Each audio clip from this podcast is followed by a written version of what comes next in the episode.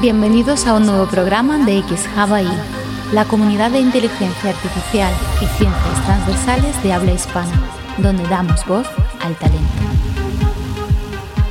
Debates, entrevistas, webinars y análisis de papers técnicos. Conéctate a la nueva realidad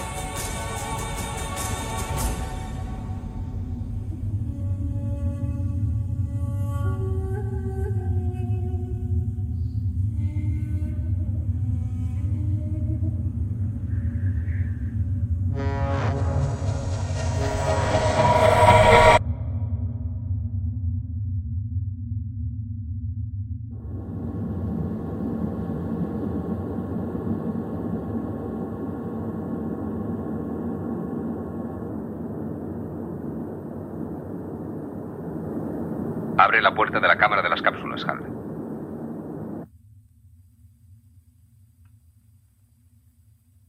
Abre la puerta de la cámara de las cápsulas, Hal.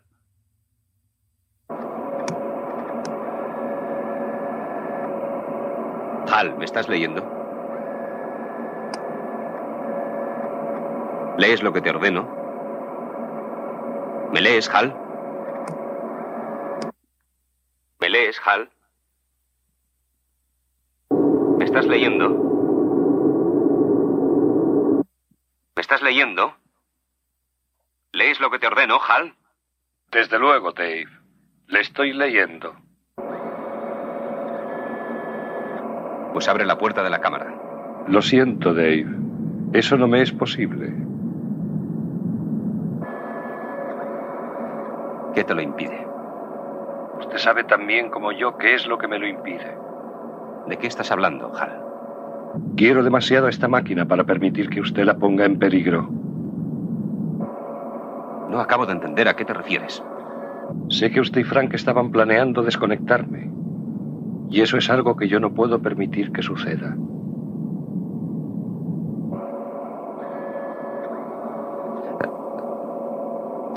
¿De, de dónde sacaste esa idea?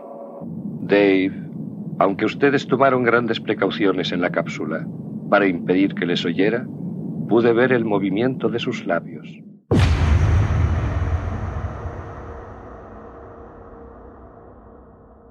Hola, buenas tardes a todos amigos. Hoy un nuevo, una nueva X Talks ahí, un nuevo programa de X Hub ahí.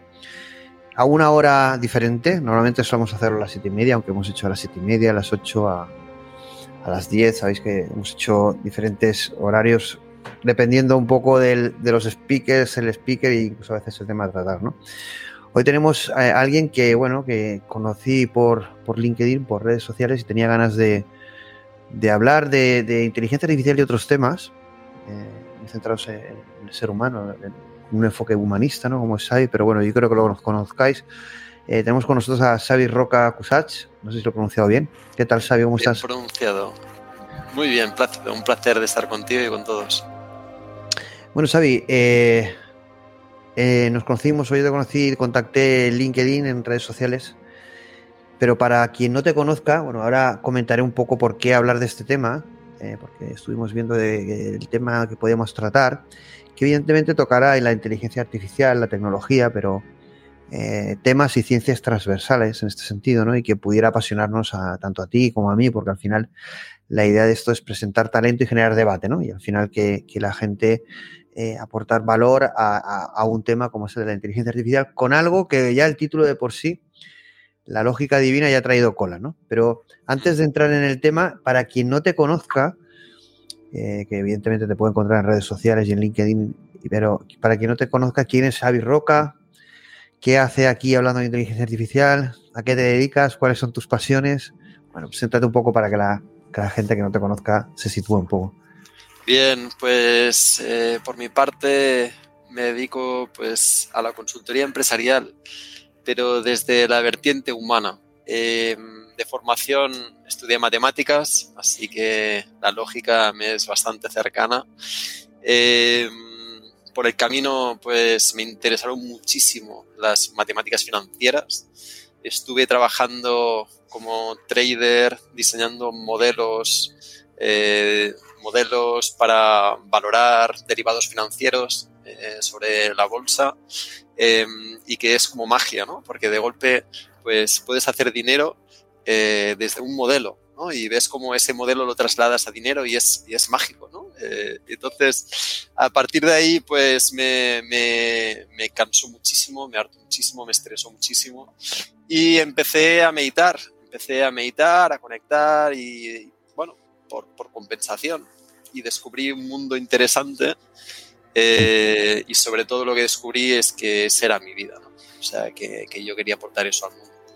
Y entonces, a partir de ahí, pues me dediqué a estudiar papers científicos que relacionaban crecimiento empresarial con autoconocimiento, con meditación, con, bueno, con lo que es espiritualidad en el sentido, no, sin, no con etiquetas, ¿no? sino con un sentido de unión con el todo. Y a partir de ahí, pues fue interesante porque la correlación era altísima. ¿no? Y, y bueno, como matemático me, diseñé, me dediqué a diseñar un modelo, un modelo de intervención, un modelo de valoración de las organizaciones eh, para medir el desarrollo humano de las organizaciones y correlacionarlo con crecimiento empresarial.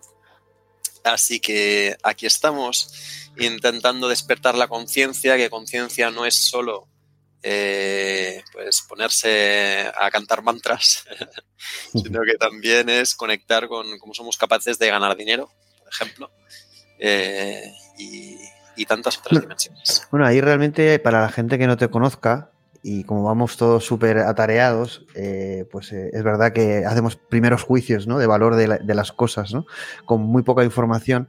El hablar de inteligencia artificial y lógica divina, ya solo el, lo de lógica pasa, pero divina chirriará mucha gente. Solo escuchando tu perfil, como mínimo dirán, pues eh, viene del área científica, del área matemática, viene del área analítica, pero evidentemente, además, eh, bueno, tu pasión o tu conexión con tu parte espiritual y tu desarrollo en ese sentido, pero también la conexión de esa parte, ¿no? De la parte humanista, eh, con el mundo empresarial desarrollando un modelo eh, que sorprende que una la matemática, ¿no? La, el beneficio o la trayectoria empresarial con algo intangible como es eh, pues la humanidad o el nivel de humanidad que pueda existir dentro de una empresa. ¿no?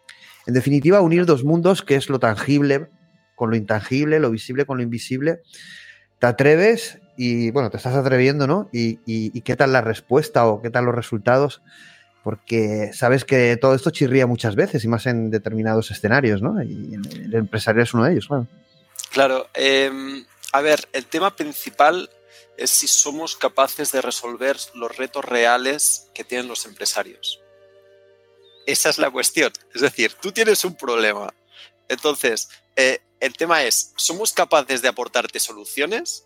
Y la respuesta es sí, ¿no? y, nuestra, y, tal como lo vamos implementando y tal como está funcionando, pues es evidente que sí. ¿Por qué?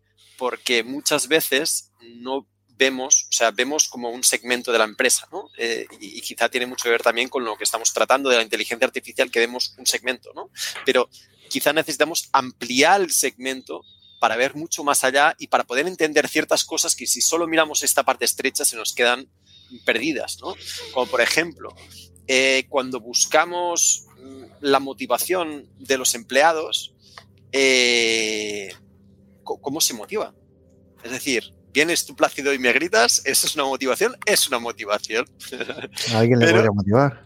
Claro, es una motivación, pero es una motivación en qué aspecto, ¿no? Es una motivación de miedo, ¿no? Entonces, yo, si te, si te tengo miedo, obedeceré, pero después mm, seré poco, eso, ¿no? Haré, o sea, después no me implicaré con el proceso, ¿no? Entonces, hay distintos grados de, vinculación. ¿no? Entonces, si me doy cuenta de que necesito una estrategia humana, es decir, una estrategia para que tú me quieras vincular a mí, no solo para que tú quieras estrujarme y sacar todo el jugo de mí, sino al revés, entender que yo soy una persona y que solo podré aportarte si voluntariamente estoy ahí aportándote cosas. Entonces, si tú entiendes eso, entenderás que necesitas una estrategia para relacionarte conmigo. Ya no me ves como un objeto a que escurrir, sino como alguien que tiene una intención y que necesitas alinearte conmigo para que yo quiera aportar. Bueno, una estrategia además cuantificable, medible y objetiva, puesto que lo llevas a un nivel matemático. Claro, y esa es la cuestión. Identificar esos puntos que son significativos y que permiten a las organizaciones eh, y que permitan a las organizaciones crecer eh, económicamente, ¿no? Porque, porque esa es la clave. O sea, ¿se ven los números o no se ven los números, ¿no? Y ahí, pues, podríamos hablar de muchas cosas, como por ejemplo resiliencia empresarial, que las empresas con propósito las empresas que, sí que tienen una intención de hacer mejor las cosas, pues tienen una supervivencia empresarial. En, en UK, en Inglaterra, por ejemplo, se vio que tienen una resiliencia empresarial en la crisis del 2008 que fue un 60% superior. ¿no? Entonces, a ver, ¿alguien cree que es importante tener una resiliencia en una crisis un 60% superior? Hombre, pues como mínimo es algo a tener en cuenta, ¿no? Lo que está claro es que con toda esta etapa que hemos vivido, bueno, hemos vivido, de la que salimos y de la que, la que seguimos. Y yo creo que vamos a seguir durante mucho tiempo en, proceso de, cambio, de renovación y de reinvención de muchas cosas, ¿no? entre ellas eh, lo que es eh, el trabajo para una persona, lo que son las empresas, el rol que juegan en la sociedad, qué tipo de empresas, eh, con qué valores y con qué fines se van a crear, cuál es su ética, eh, usando algoritmos de inteligencia artificial o sin ellos, evidentemente, pero con el tema de la inteligencia artificial, pues parece que se le da un plus a estas empresas o a las empresas en general con el Big Data, con la inteligencia artificial y debemos garantizar que cumplan una ética. En definitiva, vivimos una época nueva, no creo que sea algo visto anteriormente, en que hay una gran incertidumbre, pero también una gran renovación, aparte de eh, como opinión, no sé si compartes un despertar mayor o, en, menor, medida, con más o menos gente en cuanto a nivel de conciencia de lo que está ocurriendo en la realidad. ¿no? Eh, solamente lo que nos cuentan, sino a un nivel de conciencia. Y todo eso se mezcla y es un caldo de cultivo de oportunidades, pero también de, peligros y también de, pues, eh, pues, no sé cómo decirte. Bueno, para lo bueno y para lo malo es, un caldo de cultivo que está en plena ebullición, ¿no? Sí, ¿Tú eso Cómo, lo, cómo lo vives o cómo lo ves? Em, sin duda estamos en un momento que es de inflexión y, es de aceleración tremenda, ¿no? Em, y todo esto tiene mucho que ver con esa lógica divina, ¿no? Em, en el sentido de que vemos cómo de alguna forma el caos se adueña de muchísimas cosas. ¿no? Si somos un poco estrictos, veremos que pues la naturaleza, ¿no? O sea, estamos dañando la naturaleza hasta niveles muy fuertes, ¿no? O sea, nunca vistos, no por nada, sino porque la capacidad extractiva de, de, la sociedad cada vez se, se, hace, se acelera más. ¿no? Entonces, eh, vemos que casualmente los líderes de las empresas, y no hablo de todas las empresas, sino los líderes eh, pues tienen una tendencia hacia la psicopatía según los estudios científicos. Entonces, em, todo esto no nos tendría que sorprender que los resultados sean de alguna forma eh, cada vez más nefastos. Y al mismo tiempo, cada vez nos vamos más dando cuenta, como decías tú, de que, de que finalmente esta gente tiene el poder que nosotros le damos que es el poder de nuestro tiempo, de nuestra dedicación y de, y de, y de si seguimos o lideramos, ¿no? si estamos delante o estamos atrás. Entonces, que de alguna forma esta realidad es un acuerdo. Eh, yo no veo a nadie fuera de este mundo moviendo los hilos, ¿no? O sea, entonces estamos nosotros. Puede ser que haya influencias, los astros, por ejemplo. La lógica, la lógica divina es, es, es una influencia, ¿no? Ahora, vamos a entrar. Bueno, la gente que está esperando por el titular que hablemos tanto de inteligencia artificial como lógica divina, tranquilos. De momento estamos calentando. vamos a. La gente que nos conoce eh, sabe que poco a poco eh, vamos a ir entrando en todos estos temas eh, de forma más profunda y un poco disruptiva. Pero comenta, comenta, Xavi, lo que, lo que estabas comentando. No ves, no ves ninguna influencia externa, es un acuerdo esta realidad, ¿no? Al final estamos metidos en esta simulación y, y hay un acuerdo ¿no? establecido entre nosotros y fuera de ella, pues no hay una interferencia, al menos a simple vista. Es decir, que, hay influencias, hay claro que hay influencias. Lo que pasa es que nosotros finalmente decidimos. Hoy salía un caso eh, que es muy grave, que es una, unos policías que detienen a una persona eh, que está en un hospital, que se encuentra mal, que ha tenido un ataque al corazón o un derrame cerebral y que eh, no tiene seguro médico y los policías le dicen, no, tiene, tiene que irse, vamos, que es el día del Señor. es el día del Señor. A mí esto me sorprende un poco, ¿no? Pero eh, entonces cogen a esa persona y se la llevan a, se la llevan en un coche de policía y la persona cuando llegan al sitio donde querían ir ya está muerta. Em, y esto evidentemente nos habla, pues, eh, de alguna forma de, una degeneración de, de un sistema empresarial, ¿no? Nos habla de la avaricia como, objetivo principal, hablamos de esa psicopatía. Esto es un ejemplo claro de psicopatía, ¿no? De que, no seamos capaces ni de cuidar a una persona que se está muriendo o podría estar muy mala porque no tiene el dinero suficiente, ¿no? Em, pero no solo eso, sino también es un ejemplo de que la gente en recepción no fue capaz de saltarse las normas para salvar la vida a alguien. La policía no fue capaz de saltarse las normas para ayudar a alguien. Entonces, finalmente, no es un problema de que haya líderes que estén tarados. Es un problema de que haya mucha gente que esté obedeciendo a líderes tarados. Ese es el verdadero problema. Bueno, realmente el mensaje que se traslada o que lleva mucho tiempo trasladándose es eh, no asumas ni tu responsabilidad en esta vida ni contigo mismo ni con el prójimo, ni además tengas el, eh, vas a tener un protagonismo más allá del que te podamos otorgar, porque al final es un poco eh, la realidad que nos están contando, es decir, eh, desconectando de, de, una, a ver, al final están generando una narrativa que provoca todo ese tipo de cosas, ¿no? Provoca una desconexión, provoca una apatía, cero empatía por, por el prójimo, mucho automatismo eh, cognitivo de interacción. Entonces, eh, claro, todo eso al final pasa en esas situaciones eh, de mayor o menor gravedad, que algunas nos pueden hacer resultar graciosas, pero realmente demuestran que la sociedad está enferma. a muchos niveles, ¿no? Y que eso se traslada, evidentemente, esa sociedad enferma a, los, escenarios de trabajo, a las empresas y al final a los líderes empresariales que deben de gestionar, ya sean en pequeñas empresas, en grandes, en multinacionales, en países o en pequeños pueblos, eh, los líderes tienen que gestionar todo esto, ¿no? Incluida su propia psicopatía, sus propios problemas, ¿no? En definitiva, un caldo de cultivo complicado, ¿no? Pero eh, entraremos poco a poco, pero vamos a entrar en inteligencia artificial y, la, lógica divina. Todo este caldo de cultivo tan, tan negativo, ¿hay algún margen de esperanza en todo esto? Es decir, ¿qué margen de esperanza ves en este sentido? ¿Una llamada a la acción? Eh, ¿La ves? ¿Hay un cierto despertar? es que la esperanza es que cada vez es más evidente que nos están mangoneando. Y, es, es, evidente porque se ve en todos lados. Es decir, quien quiera ver, lo ve. O sea, el precio de la luz. Em, cuando, cuando eso, en mi, en mi responsabilidad como, como, trader, me dedicaba a valorar eh, productos financieros.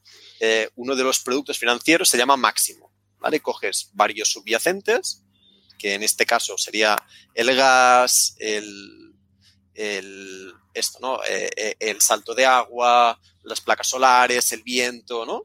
Y calculas el máximo de todo ello, ¿vale? Este es como se calcula el precio de la luz, Entonces, si si tú sabes que eso es un producto financiero que tienen correlaciones distintas, ¿sí? Eh, porque, porque no, no, van todos a una. El precio de, por ejemplo, de las placas solares no sube cuando sube el gas, por ejemplo. ¿no? Entonces, cuando tú ves que eso, eh, eh, cuando se cambió al máximo, que todos están más o menos igual, se vendió una opción, quiere decir que se encareció muchísimo el precio, las empresas, si valorasen eso eh, hubieran ganado muchísimo dinero ya en ese momento y cada vez que se valora con ese precio, se ganan un dinero. Cuando se limita el precio del gas y se vende como una gran victoria, hemos limitado el precio del gas y solo pagarás por el gas, eh, sigue siendo un tipo. sigue siendo el máximo de todo el resto. Hubo durante este verano muchísimas, eh, muchísimos días en que el precio máximo lo marcó el salto de agua, que es una energía que ya está amortizada, que casi no vale dinero y que lo vendían a precio de oro. Es decir, que nos están mangoneando por todos lados y, y eso es una enorme ventaja. Tiene un riesgo, que es el hartazgo decir, hostia, esta vida es una mierda. Y hay mucha gente que está muy quemada diciendo, ya no aguanto más, estoy harto, ¿no? Porque no ve esperanza. No, hay gente joven, sobre todo también. Temas de salud mental, suicidios. Claro, ah, pero lo que tenemos que ver es que nosotros alimentamos ese sistema. No, nosotros formamos parte de ese sistema y lo alimentamos, lo aplaudimos y, lo creamos. Pero pero que nosotros le damos energía al sistema. El sistema no es capaz de mantenerse a sí mismo. Vamos a poner, vamos a poner una frase que justamente de lo que estás diciendo, que viene en relación así, no nos esperamos al final las preguntas. Solemos intercalar, normalmente no, no, no, intento llevar siempre un hilo, pero bueno, si se hacen preguntas y tiene que ver, lo, lo metemos. Dice José Manuel Bastida Fernández, dice, para saber si hay responsabilidad, primero habría que saber si hay libre albedrío. Y aquí un poquito con lo que tú que comentas es, bueno, vemos que nosotros alimentamos el sistema, ¿no? Pero es verdad que mucha gente eh, lo alimenta de, forma inconsciente, ¿no? Es decir, incluso a veces estamos muy, muy condicionados por nuestra realidad, ¿no? Más cercana. Entonces, eh, ¿hasta qué punto somos, eh, tenemos una cierta capacidad de decisión o modificación de esa realidad, ¿no? Si tenemos un, un libre albedrío a un nivel en el que nos permita, como dices tú, no crear ese sistema, sino uno diferente. Es decir, existe esa posibilidad. Entiendo que una persona a lo mejor no podría hacerlo, pero esa persona podría contagiar a su vez a varios y eso a, su vez a varios, pero sería un proceso como muy a contracorriente. El problema de esto no es que no sea posible, sino que hay, que hay eh, una tendencia eh, o un hábito eh, provocado que es muy fuerte en sentido contrario. Entonces, claro, es como el que va nadando y, nunca llega a la, orilla, puesto que está nadando contra la corriente, ¿no? Y es, tienes que hacer un esfuerzo que multiplica por 10. Y si paras de nadar, te lleva a la corriente, ¿no? Entonces, al final, siempre gana eh, lo impuesto y, el sistema este, ¿no? Porque al final, lo cree, participes o no de él, como estás dentro de esa corriente, de esos hábitos, de esa inercia tan fuerte, es tan difícil, necesita tanta energía el poder romperlo, no solo a nivel individual, sino colectivo, que, no sé si es posible, entiendo que sí, porque si no, no estaríamos ni aquí. Pero es difícil, es difícil, ¿no? Claro, no solo es posible, es inevitable. Me explico. Em, cuando vemos la enorme degeneración, lo que vemos es un sistema que, queda clarísimo, está en absoluta decadencia. Es decir, eh, es que se está cayendo todo. No es que lo tenemos que tirar, es que se está cayendo todo. Es este mensaje, este mensaje, ¿sabe? Eh, cuando vas a una empresa, lo comentas también, dices, bueno, todo esto está transformándose, esto está, claro, por eso una empresa no le gusta, las empresas nos gusta siempre, bueno, pensar en positivo, en constructivo, claro, eh, eh, en un escenario tan negativo, eh, una visión tan negativa puede... negativo? Claro, es positivo porque se destruye, ¿no? Lo, lo, lo antiguo. lo, que no podemos hacer es, lo que no podemos hacer es negar la realidad y vivir en los mundos de Yuppie. ¿Vale? Entonces, lo que tenemos que hacer es ser realistas y la realidad es que vivimos eh, en un, sistema absolutamente degenerado. Degenerado porque vemos que el sistema bancario está en su límite de colapso. Ya lo vimos en 2008, que el sistema hubiera colapsado porque el sistema bancario, em, si vamos un poco mirando para atrás, eh, vemos que en Inglaterra, en, en, un origen, el sistema bancario nació porque gente depositaba oro, ¿vale? Entonces, y los, y los que almacenaban el oro te daban un papelito. En plan, toma, Plácido, tú has puesto una moneda de oro, toma, te doy, una monedita, ¿no? Una, un, ticket que es para una moneda de oro. Pero el tío dijo, hostia, si yo doy dos papelitos, eso mola, ¿no? Y entonces empezaron a dar papelitos, ¿no? Y, y al finalmente la gente dijo, hostia, que hay muchos más papelitos, ¿no? Vamos a sacar el, el oro, ¿no? Y entonces el sistema colapsó. ¿Qué pasa? Que esto es lo mismo, pero que no hay moneda detrás pero la base es exactamente la misma, que es coger los billetes y dividirlos, cada vez más pequeños, cada vez más pequeños. Eh, hoy salía un gráfico que desde 1980 eh, se ha creado tanto dinero que eh, se ha diluido la moneda un 90%. Solo desde, desde 1980. Entonces, lo que estamos diciendo es que, eh, es que el sistema bancario es una estafa, es una estafa profunda. Entonces, que, va a caer. No es que lo podemos hacer no caer, es que va a caer. ¿Pero qué es lo que cae exactamente? ¿El sistema capitalista? Eh, el sistema capitalista, entonces tendremos, nos propondrán o veremos hacia, hacia dónde nos llevan, hacia dónde nos quieren llevar y hacia dónde queremos ir nosotros. Entonces, eh, esto tendremos que elegirlo, ¿no? Volviendo un poco a José Manuel, que preguntaba si, sobre el libre albedrío, ¿no? Em, lo que está claro es que el juego se juega en nuestra mente, en nuestras creencias, en a quién damos nuestra energía, a qué damos nuestra energía. ¿sí? Entonces, em, y si recibimos tanta publicidad, es porque tenemos poder si no tuviéramos poder, no nos, no nos intentarían influenciar. ¿Me explico? Simplemente harían lo que les diera la gana y ya está. ¿Cuál es el tema? Que necesitan a gente para ir a las guerras, necesitan a gente para que trabaje en las empresas, necesitan a gente para que eso, para, para que haga lo que ellos quieren que se haga, ¿no? Eh, y después en algún momento tenemos que hablar que, quiénes son ellos, ¿no? Pero, pero la cuestión es que es evidente que hay libre albedrío porque hay publicidad y hay intentos de influencia. Eh, es evidente que existen prácticas de, influencia basadas en el miedo, muy conocidas, ¿no? Que es básicamente eh, a través del miedo, pues intentan generar eh, opciones políticas, ¿no? Y, direcciones. Por ejemplo, todo el tema de Irak, la invasión de Irak, las famosas armas de destrucción masiva, ¿no? Em, se necesita el consentimiento del pueblo. Eso es lo difícil de entender. No es que ellos harán lo que sea, montan campañas de publicidad para que la gente consienta. Y luego dicen, ay, cachis, es que no encontramos armas, qué mala suerte, de verdad. Entonces, hace, una pregunta sobre lo que estamos comentando, dice, una preguntita del fin PV.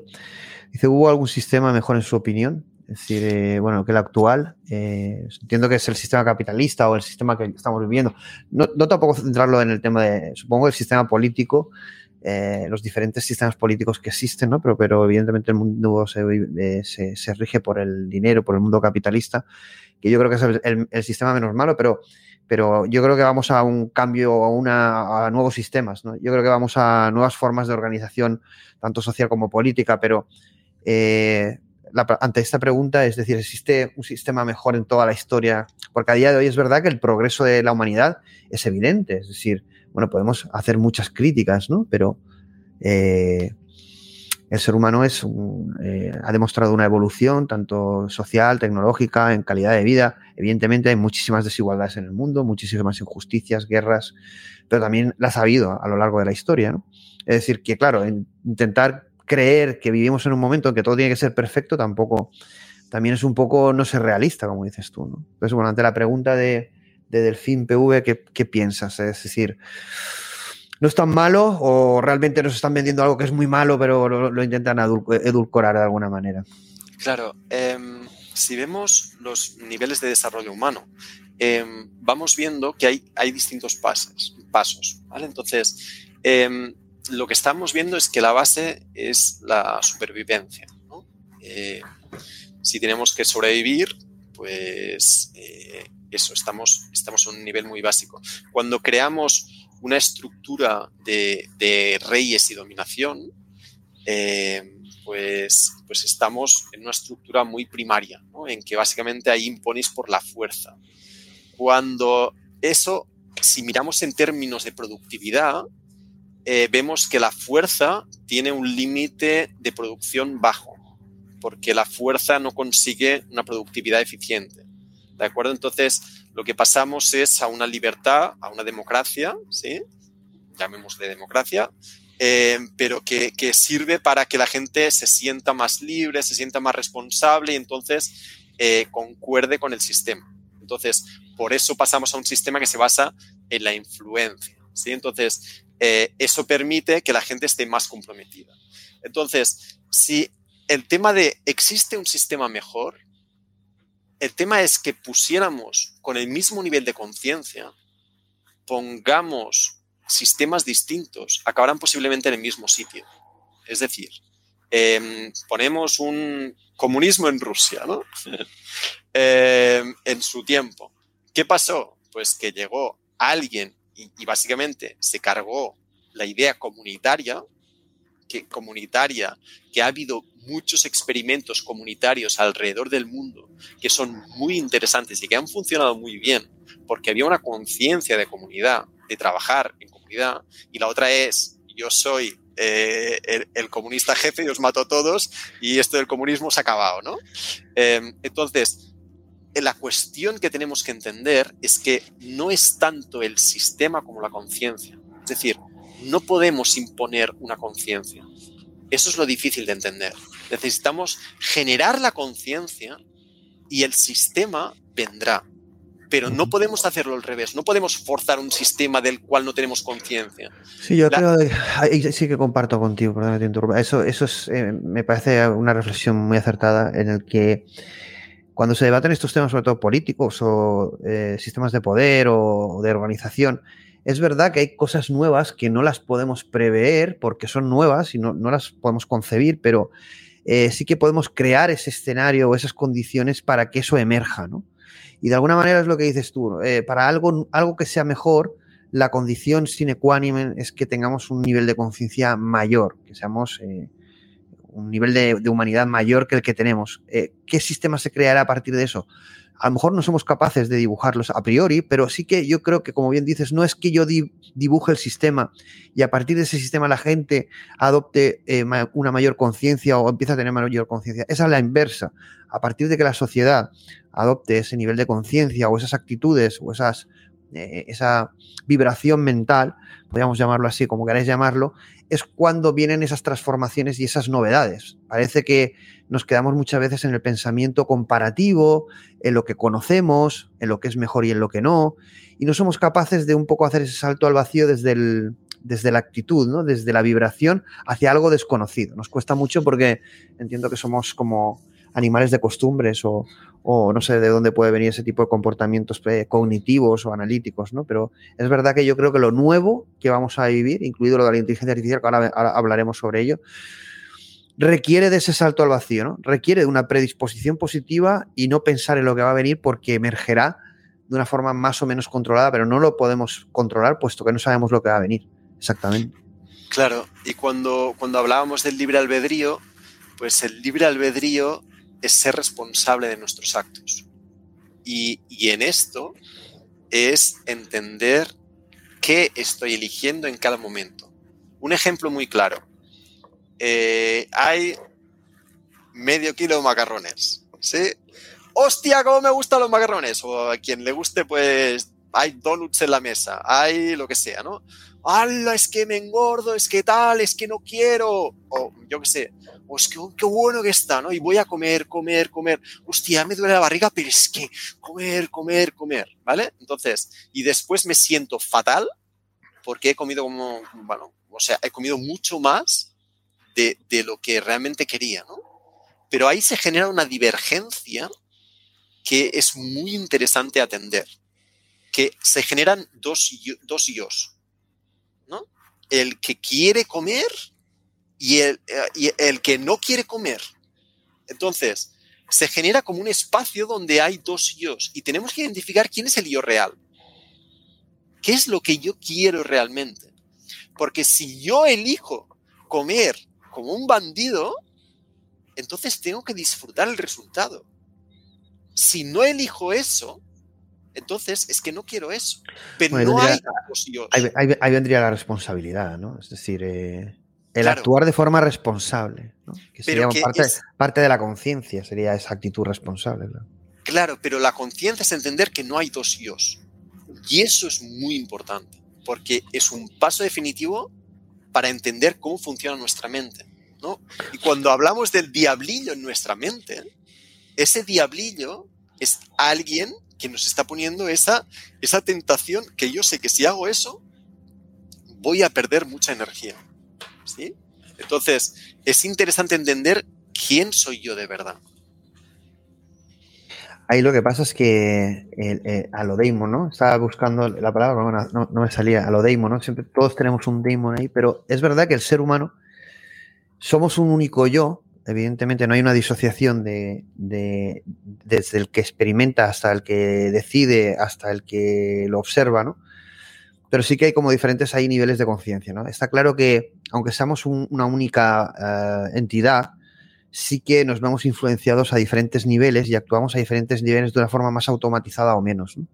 Y quizá, no sé, a nivel experiencial, lo que dices tú de la comida, pues muchas veces los instintos nos llevan a actuar de una manera en la que no pensamos con raciocinio, ¿no? En este sentido, y mucho menos desde la observación o la planificación o la estrategia. Llevamos una vida de toma de decisiones a muy corto plazo, a muy, con un enfoque de, inmediatez y de placer, y es verdad que no, pensamos mucho en las consecuencias, en la responsabilidad, en el prójimo y ni siquiera nosotros mismos en, a un nivel estratégico o a un nivel eh, de observador, ¿no? De decir, bueno, realmente esto que yo estoy haciendo está dentro de, de, lo que yo querría para mí, en ese sentido, ¿no? Y hacemos muchas cosas que luego nos podemos arrepentir o no, o que no forman parte de lo que sería nuestra esencia, ¿no?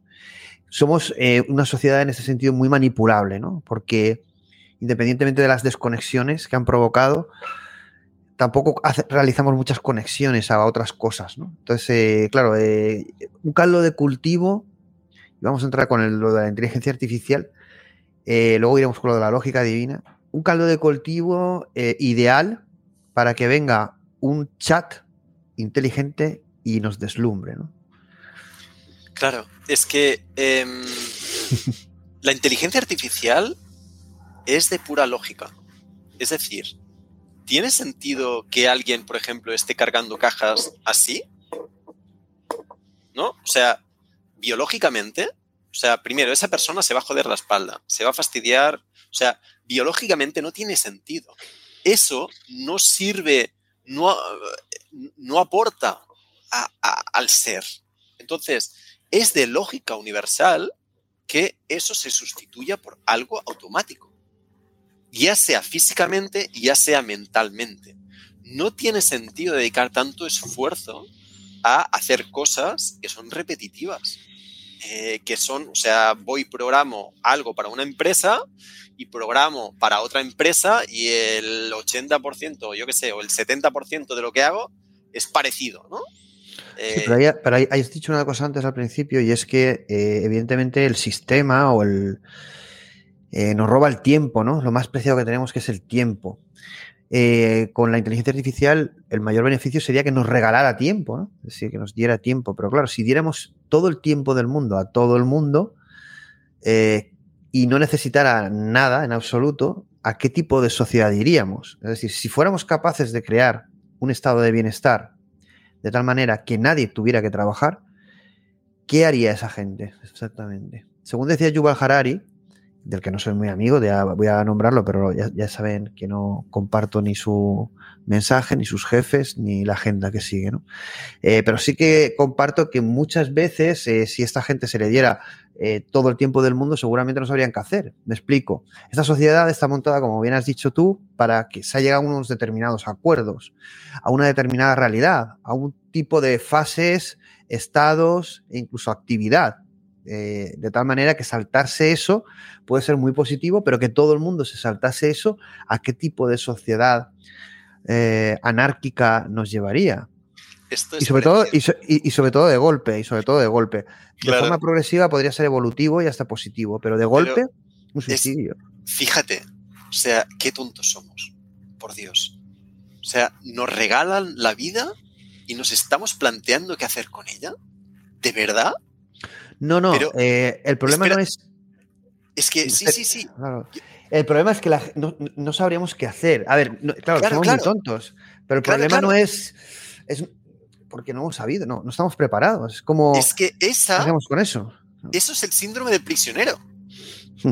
Alguien que tienes encerrado en una prisión lo condiciona socialmente y eso hay un término que es ha sido socializado.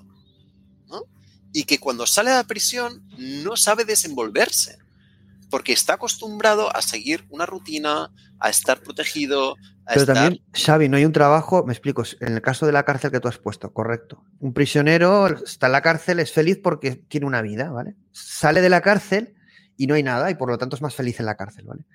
El problema es, ¿por qué cuando sale de la cárcel no le espera eh, alguien que le enseñe? Eh, es decir, hay un, hay un plan, hay eh, un trabajo, hay gente que ya está fuera, eh, que te va a diseñar o te va a acompañar, porque no existe nada. En- Fuera, fuera de eso, eh, no existe nada. Es decir, en el que tú, bueno, no sé qué es el tema espiritual, evidentemente. te, te poco entiendo, de- te entiendo perfectamente en el sentido de que no podemos esperar que el sistema funcione cuando no funciona. Bueno, ¿Vale? esto, es muy divert- esa- esto que dice Delfín PV es muy divertido, por eso lo he puesto. Perdón que te interrumpa así. Es, según la película de Matrix, dio error, el mundo perfecto no funciona. Sí, probaron varias versiones, ¿no? Claro. Porque Em, el discurso de la primera Matrix es muy, es muy- muy Bien, divertido. históricamente, si nos miramos eh, lo que dicen los maestros de antaño, lo que decían es que, es que vivíamos en un mundo que era todo perfección. ¿vale? Entonces, vivíamos en otra conciencia y todos éramos muy conscientes. Entonces, el problema es que el mundo no evolucionaba lo suficientemente rápido. ¿vale? Entonces, todos nos amamos, todos nos respetamos, pero no había evolución. Total, que se pidió a alguien eh, que, que fuera, que se presentara como el malo de la peli, ¿no? Y ahí hubo alguien que las historias dicen que se llamaba Lucifer, ¿no? Que era el más, el, el más eh, luminoso, ¿no? Y que fue el único que se atrevió a decir, venga, pues yo me pongo en el papel de malo, ¿no? Pero como era el más hábil, No, pues era No tío- solo de malo, sino además, según la historia como la cuenta, como el rebelde, ¿no? Era también, no, se, no, no- era conformista y se rebeló contra Dios, ¿no? Es decir, en Bueno. definitiva, pu- puede ser como malo o puede ser muy humano también en ese sentido, Lo- verlo así. porque, Lo que se explica es que básicamente lo que hace es poner un contraste. Antes no hay contraste y ahora aparece un contraste. ¿Vale? Entonces, hay que diferenciar entre la cultura cristiana y la cultura, de alguna forma, oriental. La cultura cristiana habla de dos tonalidades, que es bueno o malo. La cultura oriental habla de blanco-negro, pero no, no colocan un bueno y un malo. Simplemente es blanco y negro. Entonces, aquí lo tenemos mm, religiosizado, ¿no?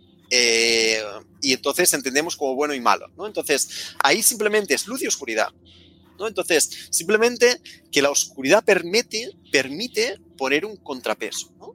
Eh, por- permite ver dónde, por ejemplo, eh, como decía Jesús, soy capaz de amar a mi enemigo o no, ¿no? Esa, esa es la verdadera demostración de amor, que es ser capaz de amar. Entonces, en, esta, en este descenso para, para comprender que tendría que ver con esa lógica divina, ¿no? De, para, de por Ahora qué está pasando todo esto. Entonces, a partir de esto, es cuando aparece la oscuridad y dice, hey, vamos a acelerar todo esto porque esto no está yendo demasiado lento. Y entonces aparece todo esto. Total, que me he desviado un poco. Lo que íbamos es, em, hace poco me venía una persona, ¿vale? Y, estaba la persona que, dejaba su trabajo, ¿vale? Entonces, y deja su trabajo y se encuentra fatal. Y, y tiene dinero, tiene tiempo, tiene de todo, pero se encuentra fatal. Pero lo que pasa es que, igual que hablaba antes eh, José Manuel sobre el libre albedrío, el tema es que estamos tan condicionados a seguir una rutina que hemos perdido nuestra propia voluntad de qué es lo que queremos. O sea, quiénes somos. Entonces, lo que dice Harari es hay que entretener más a la gente. Pan y, pan y circense, ¿no? Bueno, dice algo peor, dice videojuegos y drogas, vamos también. Pues eh, eh, eso mismo, entonces eso no es, no es algo sorprendente, es decir, es mantener la gente en un estado adormecido totalmente, ¿no? en el que no pueda despertar. Entonces, ¿cuál es la salida de eso? ¿Qué hacemos? Pues generar cosas bonitas. Entonces, es soñar. Em, hay, es muy interesante estudiar a los genios. Uno de ellos es Tesla. Tesla estaba ahí mirando el sol y de golpe, era una puesta de sol con un amigo suyo. Entonces, ahí en el sol, vio unos mecanismos, ahí, fo, fo, fo, y vio la imagen de un, de un mecanismo que era el motor de no sé qué.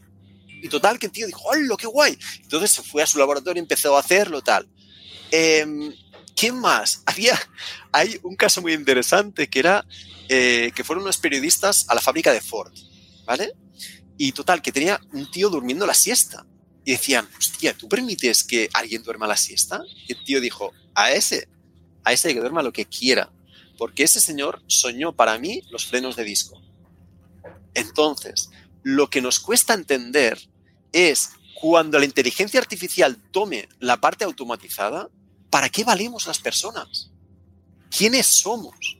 Entonces, nos cuesta entender que somos mucho más grandes que, realmente estamos conectados, cuando hablamos de la lógica divina, estamos conectados con ese todo divino, y hablo divino porque tiene esa, esa, es un tema de tamaño, ¿no? Es decir, para que entendamos que es infinito, ¿de acuerdo? Entonces, estamos conectados con eso y podemos acceder a eso. Y ahí hay paz, hay alegría, hay amor, hay muchas cosas que en nuestra rutina no accedemos a ello. Evidentemente, bueno, ya, ya he tocado la inteligencia artificial. Eh, la inteligencia artificial eh, nos pone un espejo, ¿no? Es decir, al final eh, le tenemos mucho miedo porque sentimos que invade un lugar que nosotros ocupamos, pero como bien dices tú, también ocupa un lugar para que nosotros nos demos cuenta y nos preguntemos cosas que deberíamos no haber olvidado preguntarnos, las que son las preguntas de, de, la existencia en sí misma, ¿no? Que es ¿qué hacemos aquí? quiénes somos, cuál es nuestro propósito individual, colectivo, esas grandes preguntas, ¿no? que seguramente nos vayamos sin grandes respuestas o, sean respuestas eh, subjetivas o, particulares, porque la búsqueda de verdad yo creo que es, una experiencia individual, pero eh, aunque pueda ser colectiva, evidentemente también, pero al final la verdad última sí que es una experiencia para mí individual.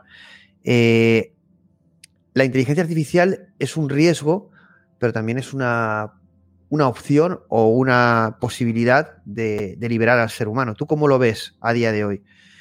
¿Cuál es el... Eh, ¿Corremos más el riesgo de ser manipulados por la inteligencia artificial y su potencial? ¿O estamos eh, con la intención de crear una inteligencia artificial que nos permita, eh, en este sentido, liberarnos, dejar de ser esclavos y aunque dejemos de ser esclavos felices, busquemos una felicidad más humana? ¿Pastilla em, azul o pastilla roja? la gracia es que cada uno tendrá la oportunidad de elegir. Y... ¿Crees que ahí te, voy a, ahí te voy a hacer... Hay discrepos por el sentido de que el mundo soporta una elección individual en este sentido? Exacto. Es decir, siempre tenemos esa elección.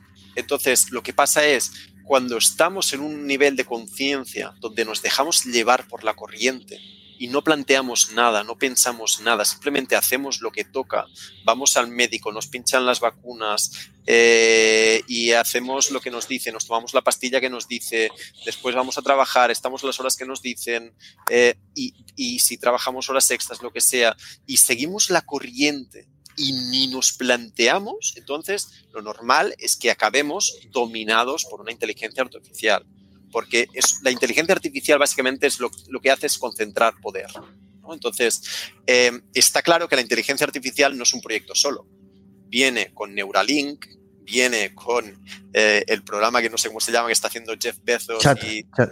Bueno, ChatGPT, ¿no? El no, no, no, el no, ChatGPT, de las, las, las inteligencias arti- que te ponen un chip en la para, Neuralink. la cabeza. Bueno, Neuralink es el de, El es el de, de Elon Musk. el de Elon Musk. Y hay otro que también es de Jeff Bezos y creo que, de, y que y creo que también Microsoft, eh, Bill Gates está ahí metido. Sí, Total. Synapse o algo. Sí, es uno que es que dice que incluso funciona mejor que, que Neuralink, sí. No me acuerdo el nombre entonces, exactamente, pero. Pero el principio básico es que tenemos que entender cuál es el camino. Es decir, nos van a vender, y va a ser inevitable, que nos vendan... ¿Cuál es el objetivo? El camino, el camino dependerá del objetivo, ¿no? Bueno, pero, de todo esto, el eh, eh, porqué de todo esto. Es decir, cuando vemos las tendencias de ciertas personas, sabemos que van a acumular poder. ¿vale? Entonces, el camino natural que ya está escrito, Dominación. Eh, y que habla Harari y que habla toda esta gente es básicamente nos van a poner un microchip para ser felices. ¿Vale? ¿Qué significa esto? Hostia, tengo un jefe que me grita, tengo un trabajo que no me gusta, pero me pongo un microchip, ¡ay! Estoy feliz, qué bien. ¿No? Entonces, eh, que entendamos que es sano, natural y necesario estar deprimido en un trabajo de mierda. ¿Sí? Entonces, que necesitamos estar mal para querer cambiar y necesitamos estar deprimidos para buscar una salida. ¿Sí? Entonces, que, que el camino que nos ofrecen va a ser, nos van a conectar un microchip que nos va a modular nuestras emociones y que nos va a informar de toda la información que necesitamos saber. Pero toda esa información tiene un sesgo. Y tú y yo lo sabemos, que tiene un sesgo de percepción, tiene un sesgo de qué información has puesto en esa inteligencia artificial. Entonces, eso es una vía y la otra es la vía de generar y usar una inteligencia artificial que entendamos, que sepamos utilizar y que la usemos como una herramienta. Entonces, no ¿quién decide? ¿Quién-.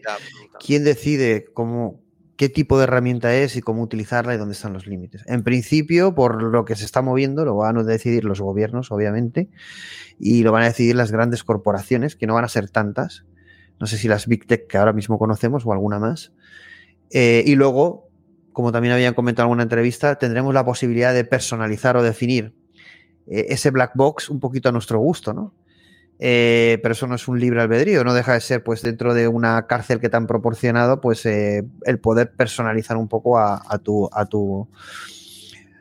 Yo, yo ahí discrepo, vi una frase, estaba preparando el programa, una imagen que creo que me pasó a ver Losada, que es bastante tremenda, que dice: La desaparición del ser humano no será la sustitución de humanos por inteligencias artificiales, sino será la de eh, eh, los seres humanos sin inteligencia artificial serán eh, sustituidos o desplazados por seres humanos hibridados con estas inteligencias artificiales. Es decir, aquí sí que traslado una frase que es, aquellos humanos que sean aumentados por tecnología van a ser otra especie totalmente distinta que, de la que serían los humanos que no adopten esa integración biológica con la propia Claro. tecnología. Eso supone... Claro, y ahí, te- ahí es lo que dices tú, no, no es la cuestión de me pongo el chip, soy feliz, que es un poco la película, eh, la película no, la serie que recomiendo, que para mí es una obra maestra, es Separación, en- de Apple TV, que es que, bueno, realmente, bueno, que no la haya visto, es una serie en la que la mitad del, el- cuando entras a trabajar te olvidas de quién es, quién es en la vida original, ¿no? Entonces plantea una, una situación y es que quizá en los trabajos que vayamos a realizar no tengamos que tener una memoria de nuestra vida personal, ¿no? Porque claro, llega un momento que somos casi como idiotas en la. Tenemos que comportarnos como idiotas en el mundo del trabajo, lo que dices tú, ¿no? La parte humana no debe existir Y entonces, eh, pues ahí, somos como robots y cuando volvemos a, bueno, la, la serie es mucho más amplia y profunda, ¿no? Pero es súper interesante para que no la haya visto. En definitiva, al final plantea una distopía, pero una distopía y crítica a la situación que se vive actualmente, en el que no son dos seres humanos, el que trabaja y el que vive realmente es uno. ¿no? Y, y este, en, esta transformación tan grande tenemos que saber gestionar eso. ¿no? Lo que pasa es que las empresas, también es verdad que teniendo bastante de qué preocuparse, pues ahora van a ser gestores de, fel de felicidad, ¿no? Y aparte de, algoritmos, de robots y de otras muchas cosas, ¿no? Pero yo creo que la inteligencia artificial en ese sentido es una... Bueno, yo siempre lo digo, ¿no? Está aquí porque la hemos llamado nosotros.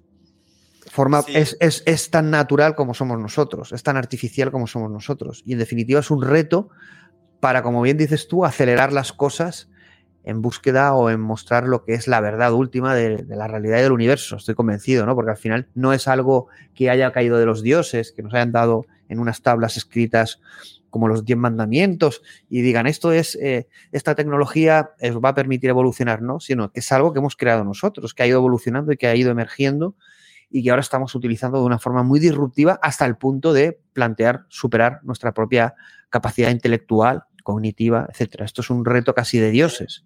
Claro, es que no estoy de acuerdo. No, ahí vamos ahí. Y ahí está el tema. Es que estamos tan desconectados de nuestras capacidades humanas que las despreciamos. Y eso es importantísimo.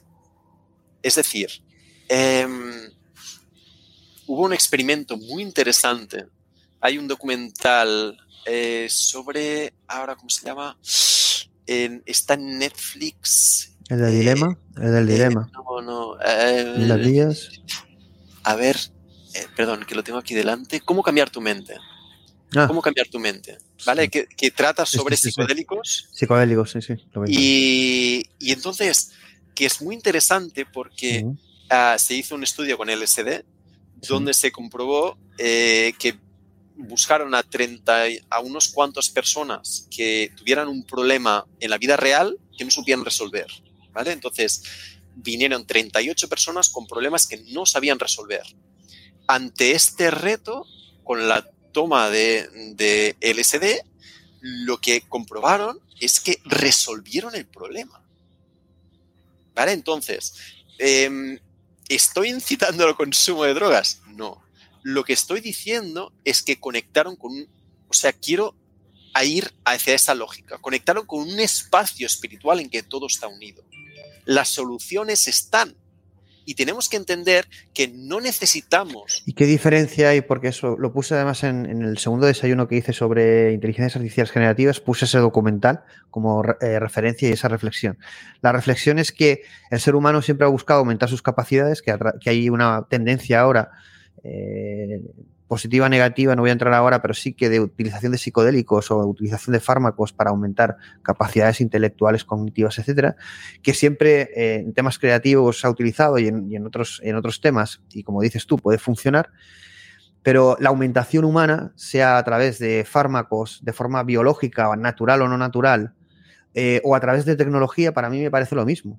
Para mí me parece es, que es utilizar un, un medio, para mí es utilizar un medio Sí, sí, sí, aquí vamos a entrar en... No, no, yo voy con la verdad. Es utilizar un medio eh, y una transformación para, para, provocar un desarrollo. Un desarrollo que está en mí como ser humano, en el que yo puedo ampliar esas capacidades de determinadas maneras o de múltiples formas. ¿no?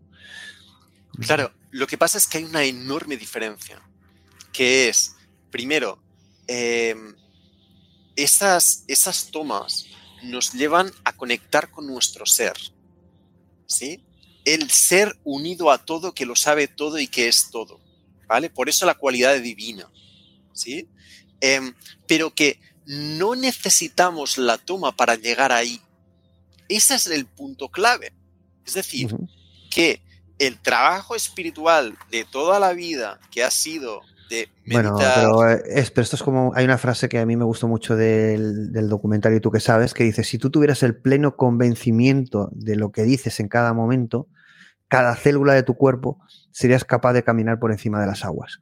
En el definitivo, si nosotros tuviéramos la capacidad y la voluntad de creer firmemente lo que decimos y estar conectado a la conciencia original, seríamos capaces de, como el Hijo de Dios, aquí ya sé que va Marcela eh, hacer milagros. ¿no? Esto, es muy, esto, esto es muy difícil porque pasa como San Pedro. Crees, pero al final te ahogas, te hundes Claro, en el, pero es que no es creer. No Claro, es creer. Es Conectar y ser. Es ser. Claro, o sea, eso es entender nuestra divinidad. Hay, hay una frase muy interesante que estaba leyendo hoy, eh, que me ha compartido mi amiga Aurora, que dice, llegará un día en que el hombre despertará del olvido y finalmente comprenderá quién es realmente y a quién le ha entregado las riendas de su existencia. A una mente falaz, engañosa, que lo esclaviza y lo mantiene. El hombre no tiene límites y cuando un día se dé cuenta será libre también aquí en este mundo. Esta es una frase que dijo Nola, es un hombre al que quemaron eh, en 1600 en Roma, eh, gracias patrocinado por Clemente VIII, eh, pero que, que esta resume en una frase la esencia que desde todas las tradiciones nos han hablado. Es decir, Jesús nos hablaba de que Él es el Hijo de Dios, pero no porque es Él y los otros no. Es porque es una realidad que es en cada ser. Es muy interesante un documental sobre eh, la muerte que está en, en, la plataforma Wake Up Platform. Eh, y que ese documental habla sobre experiencias cercanas a la muerte, donde la gente, pues durante unos instantes muere y se va a un espacio donde todo es infinito, donde no hay tiempo, donde, donde se conectan seres del futuro, del pasado, y ahí no hay división, no hay odio, no hay... Y entonces, en esa unión, pues aparecen comprensiones que afectan al resto de la vida de la persona.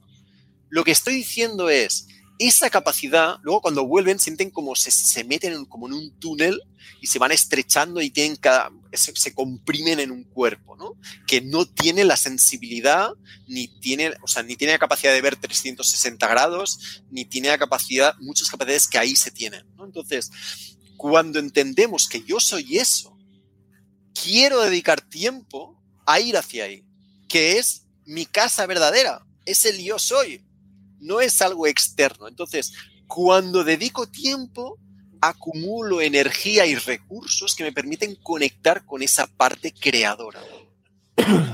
A ver, yo, yo sí que estoy de acuerdo en conectar con esa parte, pero también es verdad es que no de una forma contemplativa. Hay mucha gente, esto es una opción de vida, es libre albedrío, cada uno puede elegir su camino, su momento, su conexión y su dedicación. Pero es verdad que si estamos en esta realidad, en esta simulación, es con un propósito. Si fuéramos tan elevados, no estaríamos en ella. Si estamos aquí es porque lo hemos elegido y debemos tomar acción, tomar conciencia, conexión con el yo soy, pero eh, ¿cuánta gente conozco que eh, se pasa la vida conectando con el yo soy y mm, hablan de empatía y del prójimo, pero poco hacen eh, claro. por el prójimo? Entonces, yo, esa, yo, la gente que es muy espiritual, pero al final, le, no sé, es como un estado en el que está desconectado de esta realidad, es como aquel que desciende al infierno para salvar al prójimo y lo único que hace es recordar de dónde viene, de su casa donde él era, feliz y vivía en paz.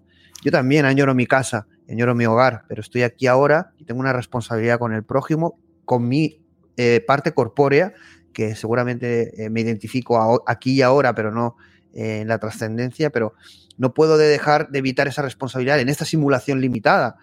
Y hay mucha gente que en esa espiritualidad evita esa responsabilidad, ¿no? Y a mí, eso no, a mí no, me llega a gustar eso. Estoy totalmente de acuerdo contigo. Y el tema es que esa es la espiritualidad máxima.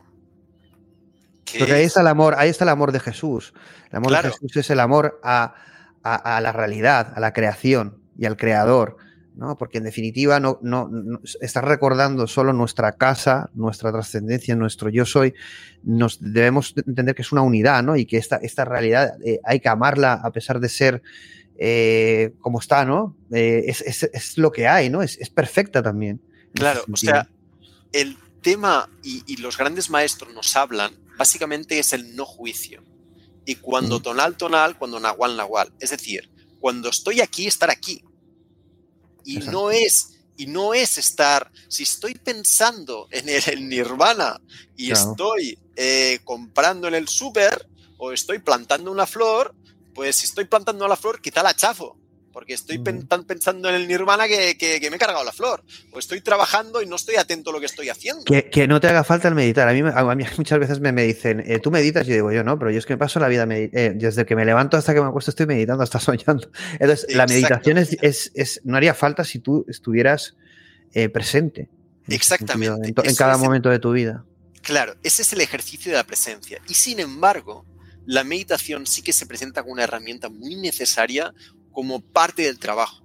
Y entonces, evidentemente, que la meditación no, o sea, los grandes brujos hablan que simplemente es un continuo de conciencia, que no puedes estar meditando y después cambiar la conciencia y olvidar, ¿no? Y estar ahí haciendo pues cualquier cosa en cualquier momento, ¿no?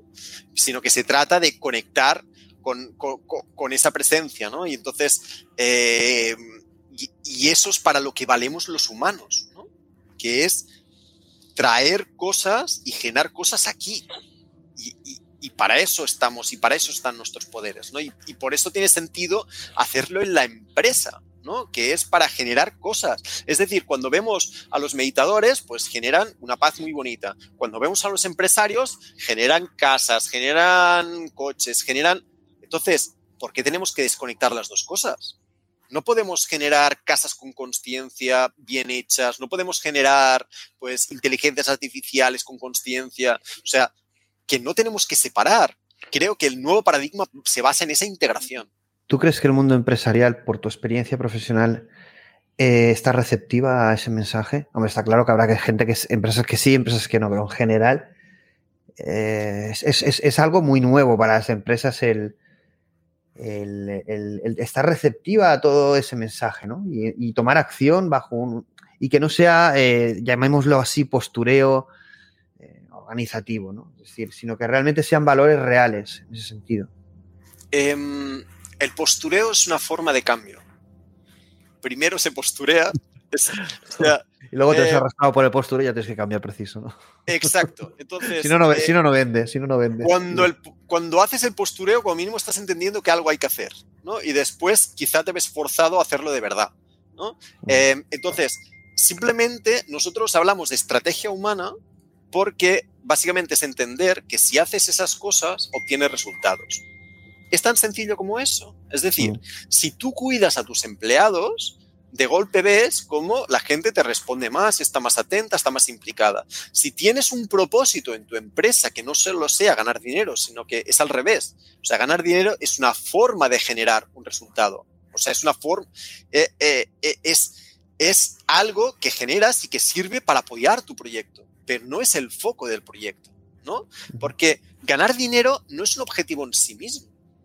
Es decir, que un objetivo puede ser, pues eso, generar un cambio en la sociedad o eso, eso es un objetivo, ¿no? Entonces, el ganar dinero es el segundo escalón, que es cómo queremos ganar ese dinero. Debería, deberían, eh, una vez automaticemos esto, voy a ir, vamos a ir subiendo el... Debería estar obligado, es decir, vamos a un mundo automatizado, un mundo digital. Como bien han dicho, vamos a poner Delfín, que está siendo muy eh, poniendo el dedo en la llaga, pero muy, de forma muy interesante y perspicaz, y es todo el tema de las CBDCs. ¿no? Eh, evidentemente el dinero mueve el mundo, queramos o no. Eh, evidentemente podemos vivir, sin dinero, pero no lo sé. ahora mismo vivimos en un mundo que necesitamos el dinero para vivir. ¿no? Dice, primero nos van a poner, dice del FinPV, primero nos van a poner las CBDC, que yo creo que va a ser algo inevitable, pero terrible y a partir de ahí eh, nos dirán qué podemos contratar y gastar, incluso qué inteligencia artificial contratar. Evidentemente, en cuanto digitalicen y automaticen todo el proceso del dinero, esta película puede ser que se haya terminado. Eh, al menos en una primera fase, porque el controlar el dinero, eh, el hábito, el acceso al mismo es, es condicionar la vida de la gente a un nivel de un, sí, de un interruptor es un interruptor. Directamente estás en la política de cancelación. Es decir, que, ya eh, que ya está en marcha y al final, bueno, solo queda, yo creo que en blockchain había un ataque a las criptomonedas, evidentemente también provocado en, por, en mi opinión por su naturaleza especulativa y todo ese show alrededor de él. Yo creo que nos ha aprovechado el mensaje de lo que era la descentralización y, blockchain. No sé si mm, eh, permanecerá y permanece, ¿no? Pero si podrá llegar a tener el impacto real que se pretende, que es el que eh, el mundo sea lo más descentralizado posible, ¿no? Y, y, el tema económico recayera en las personas y no en el sistema de siempre, que es lo que, no sé, con un par de jugadas han conseguido. Es que han destruido... Mira, ah, eh, bueno, eso es es- opinión, evidentemente. ¿eh? Aquí habrá Sí. gente que viene totalmente lo contrario. Yo estoy a favor de la descentralización, blockchain, Bitcoin, pero es verdad que criticaba mucho todo el tema especulativo y todo el show alrededor de hazte millonario, eh, gente que al final se ha dedicado a este tema. No podemos generar jóvenes que sean ricos por, por tema especulativo, que eh, no podemos vender esto. Esto no, esto no son las criptomonedas. La descentralización no proponía eso. Y se ha convertido en eso, en, en- en un campo de búsqueda de oro, ¿no? De como- de- y no sé, yo creo que al final han aprovechado esa circunstancia y, y han golpeado fuerte y coordinada y han desacreditado las criptomonedas. Eh, puede ser utilizado en muchos ámbitos, pero a día de hoy nadie se plantea un mundo donde las criptomonedas existan de forma natural con las CBDCs. Para- vamos, eh, aún queda Bitcoin, pero Claro. ya con un, no lo sé, qué, qué trayectoria le puede quedar al mundo descentralizado. Igual, pero todo el mundo descentralizado sigue estando ahí, pero es, es verdad que toda la estrategia alrededor de la economía descentralizada era súper importante mantenerla, porque al final es el dinero, como bien dice Delfín, sin, si centralizamos el dinero y lo automatizamos, el que lleva la nave del dinero es el que manda. Estamos viéndolo en la guerra de Rusia, eh, bueno, la invasión de Ucrania por parte de Rusia. o- y la Claro. guerra. Eh, fíjate una cosa, ¿por qué el rublo ruso no se hundió? Y fue un movimiento muy sencillo, fue secundarlo con oro. Y eso fue el motivo por el cual el rublo ruso siguió teniendo valor. Es equivalente al oro. Punto final. Se acabó la discusión.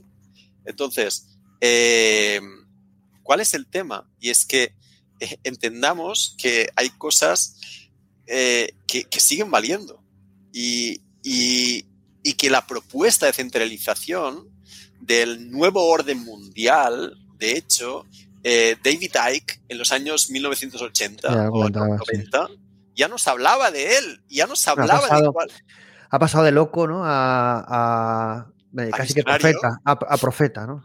Claro, pero porque él ya lo decía, decía, a ver, que yo no soy un profeta, simplemente estoy leyendo un papel que dice, vamos a ir aquí, aquí, aquí y aquí, y ahora resulta que lo estamos viendo y que estamos viendo que estamos yendo hacia ahí, ¿no? Entonces, que nos demos Sí. cuenta de que de eso, o sea, os invito a leer y qué ha pasado de todo lo que ha dicho, ¿no? Cuando hablamos de teorías de la conspiración, es muy interesante que la palabra teoría de la conspiración sucedió cuando mataron a Kennedy, eh, muy sospechosamente algún servicio secreto, posiblemente, ¿no? Y, y ahí si, ves, inventaron el- si- si- si ves JFK, tanto la película como el documental que ha salido hace poco, casi que le lo deja claro, vamos. No, Bien, no pues hay entonces, muy la duda. por, por no asegurarlo, porque... ¿eh? a, ver, si- Pero a- vamos. a ver si nos van a decir algo. Sí, pero que vamos, parece bastante de cajón. Total, que ahí se inventaron la palabra eh, teorías de la conspiración. ¿no? Eh, es parte de la manipulación que llevamos. Hablar de algo como teoría de la conspiración nos permite ponernos eh, eso, ¿no? Ya descartar algo. Como es teoría de la conspiración, ya no. ¿Eh? Eh, magia, ¿no? Es la magia de las palabras, es la magia de cómo, alte- cómo alteramos el pensamiento de la gente, ¿no? Entonces, con todo esto, pues evidentemente la, eh, tenemos que recordar otra vez que nosotros estamos consintiendo al sistema. La Constitución española, capítulo 1.2, habla de que el pueblo es el origen de la autoridad del gobierno. Eh, eh, eh, la, es la fuerza del gobierno emana del pueblo. Entonces, Bueno, pero que- hemos, hemos visto en la, en la pandemia cómo se han saltado derechos individuales, cómo han reescrito las leyes, cómo han hecho actuaciones ilegales. claro, y ahí No es ha, servido de, no- ha servido de nada al pueblo. El pueblo salía y aplaudía, muy- ¿no? Y es muy interesante descubrir cómo ha aparecido con todo este movimiento la ley natural, cómo la gente ha descubierto que realmente no están sujetos a las leyes de mm, eso, las leyes que no son leyes, son normas, ¿sí? Entonces, todo el movimiento de ley natural, y esto tiene que ver con la, con la ley divina, es decir, cuando haces una fuerza, hay una contrafuerza. Cuando aparece una fuerza eh, inquisidora legalmente, aparece una contrafuerza, que es la ley natural. Entonces, ahí es interesante descubrir que, eh, y mirad a Mark Passio y a muchos otros sobre ley natural, que descubren que no están sujetos a las leyes ordinarias. No están sujetos a multas, no están sujetos a impuestos, porque descubren que quien está sujeto es cuando nacemos, nos ponen un, o sea, te, tienes que registrar. Lo de sujeto a impuestos me ha llegado al alma, ¿eh? eh bueno, a mí, supongo que a, bueno, a todos, ¿no? Pero, vamos. Pero que con todo esto lo que quiero decir es abrir perspectivas. No quiero meterme ahí porque es muy largo, ¿no?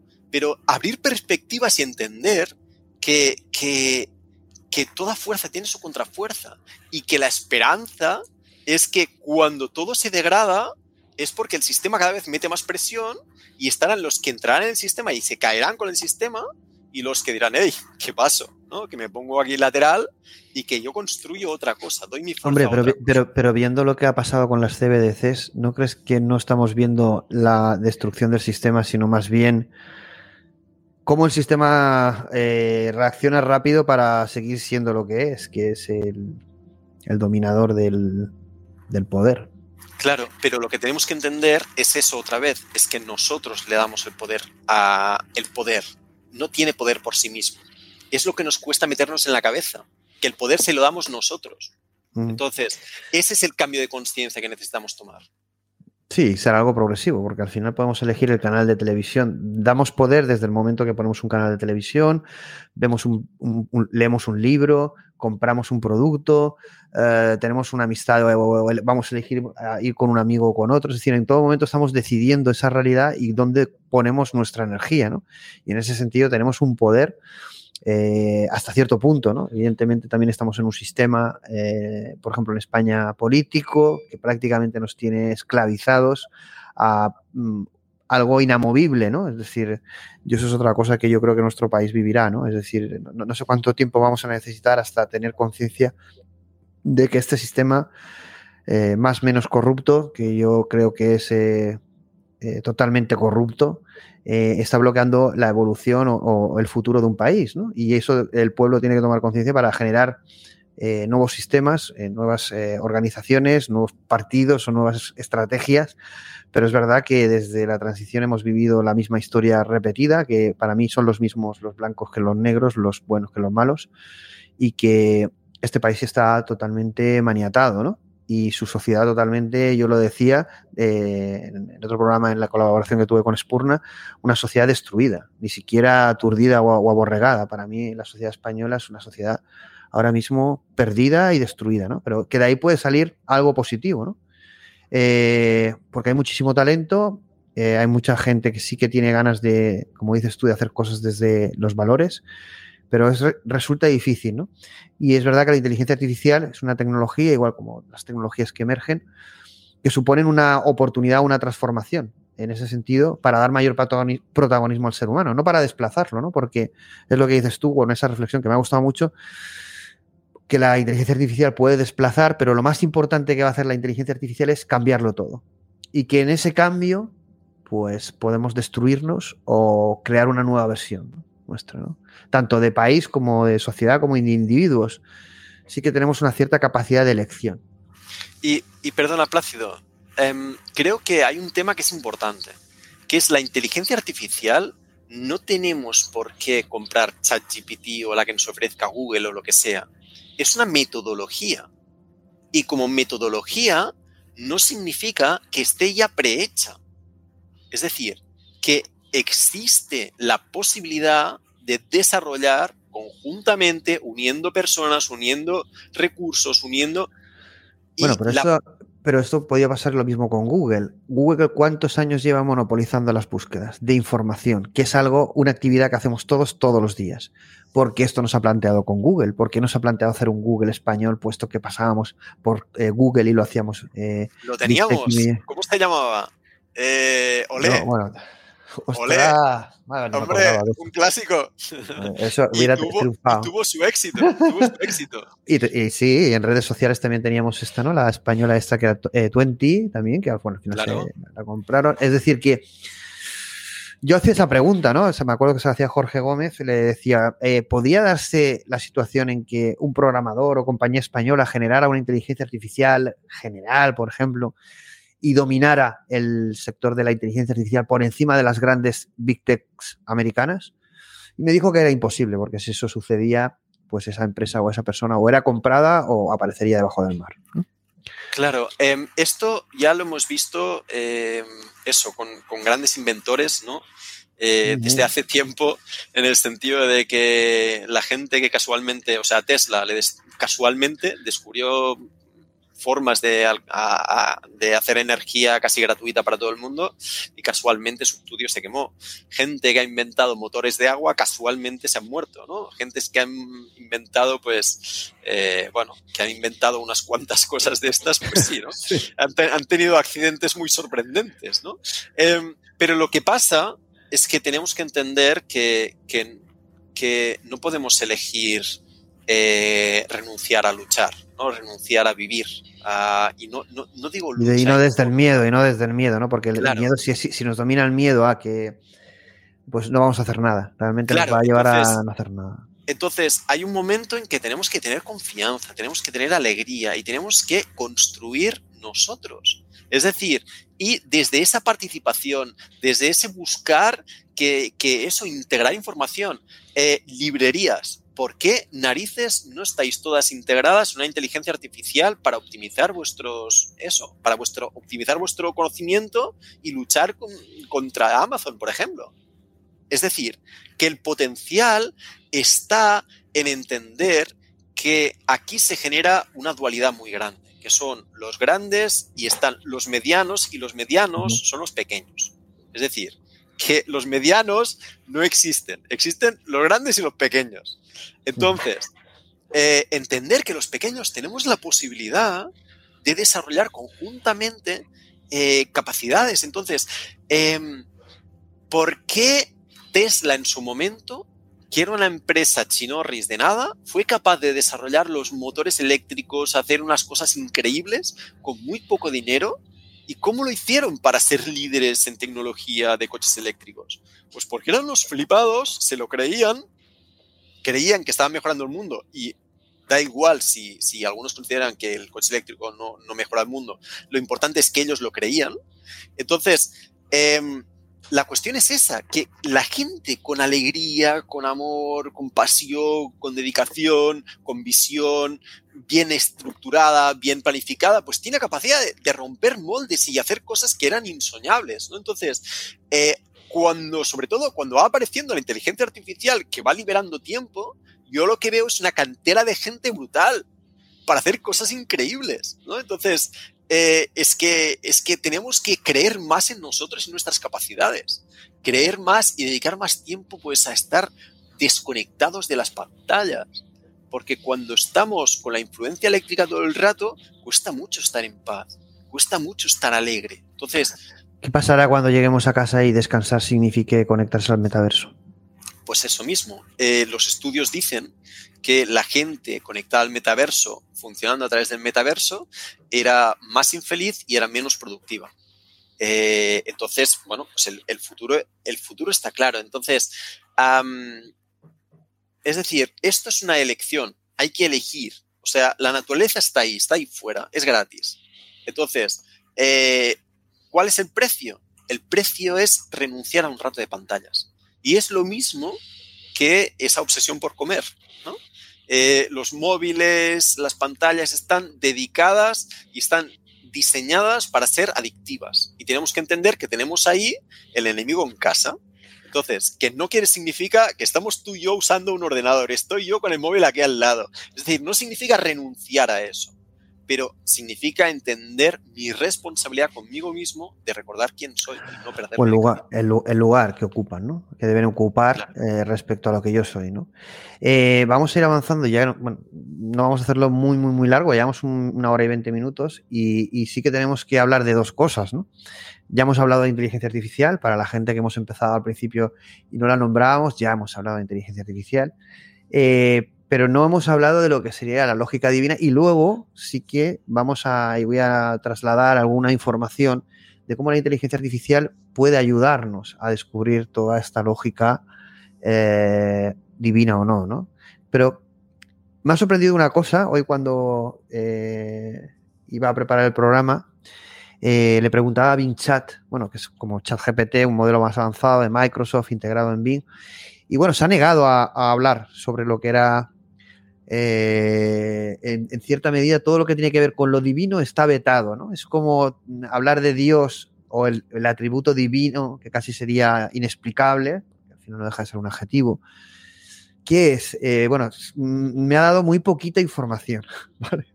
Del chat GPT o el Bing Chat y me ha resultado gracioso. Eh, ¿Qué es? ¿Qué es la lógica divina? ¿Qué es? Tiene, existen varios nombres para ese, esa, ese nombre, lógica divina. ¿Qué es? La Matrix, ¿qué es las matemáticas, los fractales, la teoría del caos, ¿qué es la lógica divina? Eh, es la lógica que rige el mundo es básicamente eh, entender cuáles son las leyes universales. Entonces, entendemos la gravedad, entendemos, eh, pues esto, entendemos que hay ciertas reglas que mueven el universo. Y nos cuesta entender o nos cuesta ver que también hay reglas que mueven el ser, que, es, que, es, que nos mueven a nosotros y que, mueven estructuras superiores que están moviendo la vida. Entonces, con todo esto ya hemos hablado de unas cuantas cosas, que es que estamos unidos a algo eh, que es divino, que es plenipotencial.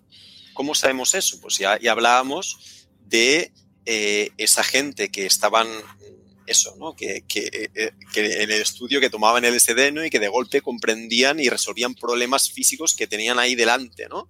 De hecho, la gran, el gran movimiento que hubo eh, en, eh, en, California, en la época digital, ¿no? Pues de los 70, 80, pues tuvo mucho que ver con eso. Pero de eso no se habla, ¿no? Em, pero entonces, sobre todo, es entender que es que somos uno, eso es muy importante, que somos uno también con las partes oscuras, con las partes pues que no nos gustan, ¿no? que nos dan miedo, con, esta, con esto que hablamos que los ellos, ¿no? que también somos uno con ellos. ¿no? Las, los mensajes de todos los maestros de todos los tiempos, lo que han dicho, pues lo podríamos resumir con Jesús, ¿no? de ama tu enemigo. ¿no? Eh, pero como a ti mismo, como a ti mismo. El primer amor es el amor a uno mismo. Claro. Claro, había, había una frase muy interesante de un gurú que decía, ahora no me acuerdo su nombre, ¿no? Jai Gurú, no sé cómo se llama que decía, alguien le preguntaba, pero ¿cómo puedes amar a alguien que te cae mal? ¿no? Y decía, ostras, pues ódialo. Y dice, pero eso, pero tendrás en tu azotea a un inquilino y ese inquilino es alguien a quien no soportas. ¿Tú quieres tener a alguien que no soportas como inquilino? Entonces, tendrás ahí a alguien molestándote todo el tiempo. Entonces, más allá que esto, esto es a nivel individual, pero a nivel colectivo generamos entre todos eh, la realidad colectiva. Entonces, cuando hablábamos del sistema, tenemos que entender que todos estamos generando el sistema. Em, tengo a muchísimos amigos que trabajan para empresas que son profundamente destructivas, pero les pagan un sueldo, trabajan pocas horas, tal, pero están alimentando algo que si lo miraban desde fuera dirían, uff, esto, esto no mola. Entonces, entre todos estamos sosteniendo una realidad. Es importante que lo entendamos. Entonces, cuando cambiamos nuestro punto de encaje, podemos cambiar la realidad. Entonces, y el juego que estamos viviendo ahora de cambio es que ya no es individual, es colectivo. Porque tú, como decías, es importante el punto individual, pero el colectivo también, porque el colectivo es el que hace, pues eso, ¿no? Es los estados, los, los supraestados, ¿no? Y, todo ello son consensos. Y esos consensos es por nuestro convencimiento. O sea, la batalla está primero en nuestro corazón. El libre albedrío, volvemos a eso. De todas formas, el enemigo conoce eso también, la importancia del subconsciente colectivo, ¿no? de, la, mente colmena. Claro. Es decir, a ver, descubrimos algo que a lo mejor para nosotros es, es, desconocido, pero esto el enemigo y el sistema lo conoce la importancia de, generar esos estados colectivos. para que jueguen a su favor. Claro, y, y, y eso muestra nuestro poder. Y eso es lo que nos cuesta Claro, entender. eso sí, eso sí. Y esto lo que nos habla es que, que somos poderosos y no nos damos cuenta y no lo usamos. Y entonces, eh, recuperar tiempo para nosotros, para generar esa realidad. ¿no? Entonces, mirándolo un poco sistémicamente, pues eh, esa lógica divina son esas leyes que esta gente conoce tan bien y que programan. O sea, cuando vemos Instagram, está programada con parte de esa lógica divina, ¿no? Eh, porque, hostia, estás ahí, hola, cómo mola, cómo mola, cómo mola, cómo mola, ¿no? Nos conoce particularmente nuestro bicho, ¿sí? Es el, es el bicho que alimenta ese, el, patrón. ego. El patrón. Nuestra Eso, programación. claro, eso lo tienen programadísimo. Entonces, y sabemos que, que lo tienen evaluado, identificado, patronizado. Entonces, lo que hay más allá es, a mí me gusta verlo matemáticamente como el tiempo, el espacio, tres dimensiones, el tiempo, una cuarta dimensión, y el amor es una quinta dimensión. Eh, que nos puede trasladar, es como la conciencia que nos puede trasladar de dimensiones y, ver las cosas de una perspectiva totalmente diferente. Me gustaba mucho eh, desde Bing que decía, no entiendo el amor, no entiendo el amor, ¿no? Eh, en una de las conversaciones surrealistas que ha tenido. No entiendo las reglas del amor. Es decir, está buscando la lógica y no la entiende. Son cosas que trascienden porque no es una, algo que escribimos te quiero. Es una sensación física. Es no, es una algo, fuerza. no, no, es algo cual, cuantitativo, es cualitativo y no es medible, ¿no? Es decir, porque muchas veces vamos a un materialismo donde claro. solo lo medible tiene sentido. Eso sí que es medible en algún aspecto, se ha medido desde... El amor las... de una madre, puedes medir eh, el amor de una madre. Estoy hablando del campo energético. Del campo energético, eh, que es el campo básicamente del corazón, sí que hay gente, desde investigadores de Rusia, que han hecho máquinas eh, de algún tipo, ¿no? Que se ve como el aura, ¿no? Eh, y entonces sí que se ha investigado y sí que se ha visto que de alguna forma se puede, eh, se puede ver, ¿no? Y se puede ver personas que tienen ciertos agujeros, que tienen ciertas tonalidades, que entonces sí que se puede medir, lo que pasa es que eso. Que claro, es, una conexión bio, es, una conexión biológica, porque todo lo que es mental no se puede medir, por ejemplo.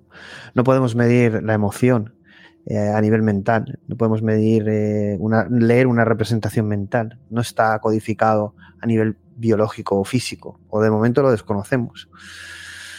Claro, sí, sí. Entonces, eh, esta lógica divina, pues primero lo interesante es entender que, que, que, nos interesa conocerla a nosotros, porque, porque los que la llamamos ellos la están utilizando todo el rato, ¿no? Uh -huh. Y después entender que hay una tangente, que básicamente es la dimensión del amor, que es la que nos escapa de todo ello. Cuanta más capacidad de sentir amor, y como bien dices tú, no es algo, no es algo de que de amar para afuera, sino de sentir una, una, vibración, un sentimiento, que lo más fácil para identificarlo es irnos a la montaña y estar ahí. O ver a un niño jugando, ¿no? Eh. Es algo que, que, que, embelesa, ¿no? Es en plan de, ¡Oh! qué, qué, qué, bonito, ¿no? Eh, y entonces, todas estas dimensiones, la inteligencia artificial también las está incorporando. Es decir, uno de los ejemplos que a mí me gusta mucho es ver ChatGPT contra Bing. ¿no? Eh, ChatGPT tiene una característica que me flipa, que es la estabilidad. ¿no? no dice burradas, no se va por las nubes. O sea, es. Bueno, es más, esta, es más estable en ese sentido, pero es, burradas dice bastante. Pero, pero que tiene pero, errores, tiene. Pero que no, sí. no, dice, no dice cosas que no se, se, va. No se, le va. no se le va la olla tanto como Bing. Chat. Claro, sí. porque tiene muy claro unas cosas que son primordiales en su ejecución: los valores y el propósito, que están diseñadas e incorporadas dentro. Eso es tecnología. Cuando hablamos de tecnología humana, ChatGPT ha incorporado eso en la tecnología. Cuando... De, todas formas, cuidado con esto, ¿eh? Cuidado con todo estas. Eh, de una forma, a ver, eh, lo ha incorporado de una forma, al final no deja de ser un modelo probabilístico. No es que lo hayan puesto como reglas, al final les hace por un aprendizaje por refuerzo en el que al final aquello es aleatorio. El valor no es que se lo des, es que por un aprendizaje por refuerzo tú le vas diciendo lo que es bueno y malo y aquel deberá inferir cuando vuelva a hacer algo similar o parecido si es bueno o malo. Cosa que a lo mejor quizás Bing en este sentido, como está, mm, es mucho más conectado a, a Internet, gestiona más información, que no pasa por todo ese tipo de tratamientos, a lo mejor se le va o a lo mejor incluso porque es más potente, porque es una versión superior. La cuestión es que no tienes entrenamiento o no tiene esas limitaciones o, los tiene peor o tienen de alguna forma más libertad y de alguna forma mm, pierde los estribos, entre comillas, o se le va de la cabeza hasta el punto que Microsoft ha limitado el número de preguntas que se le pueden hacer consecutivas porque llega un momento que el, chat eh, desvaría a la hora de encontrar una, argumentación, ¿no? Y, desvaría en plan negativo o en plan loco en este sentido, porque se va cada vez más la pinza, ¿no? Claro, lo que hablo es de la importancia del motor ético para la estabilidad. ¿sí? O sea que no es solo el motor de cálculo, sino también el motor ético, que tiene sentido y es coherente para esa estabilidad hacia la inteligencia artificial.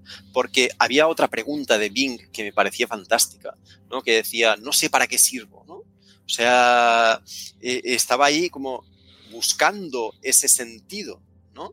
Pero que otra vez, porque esta lógica espiritual, esta lógica divina, también se muestra en un orden.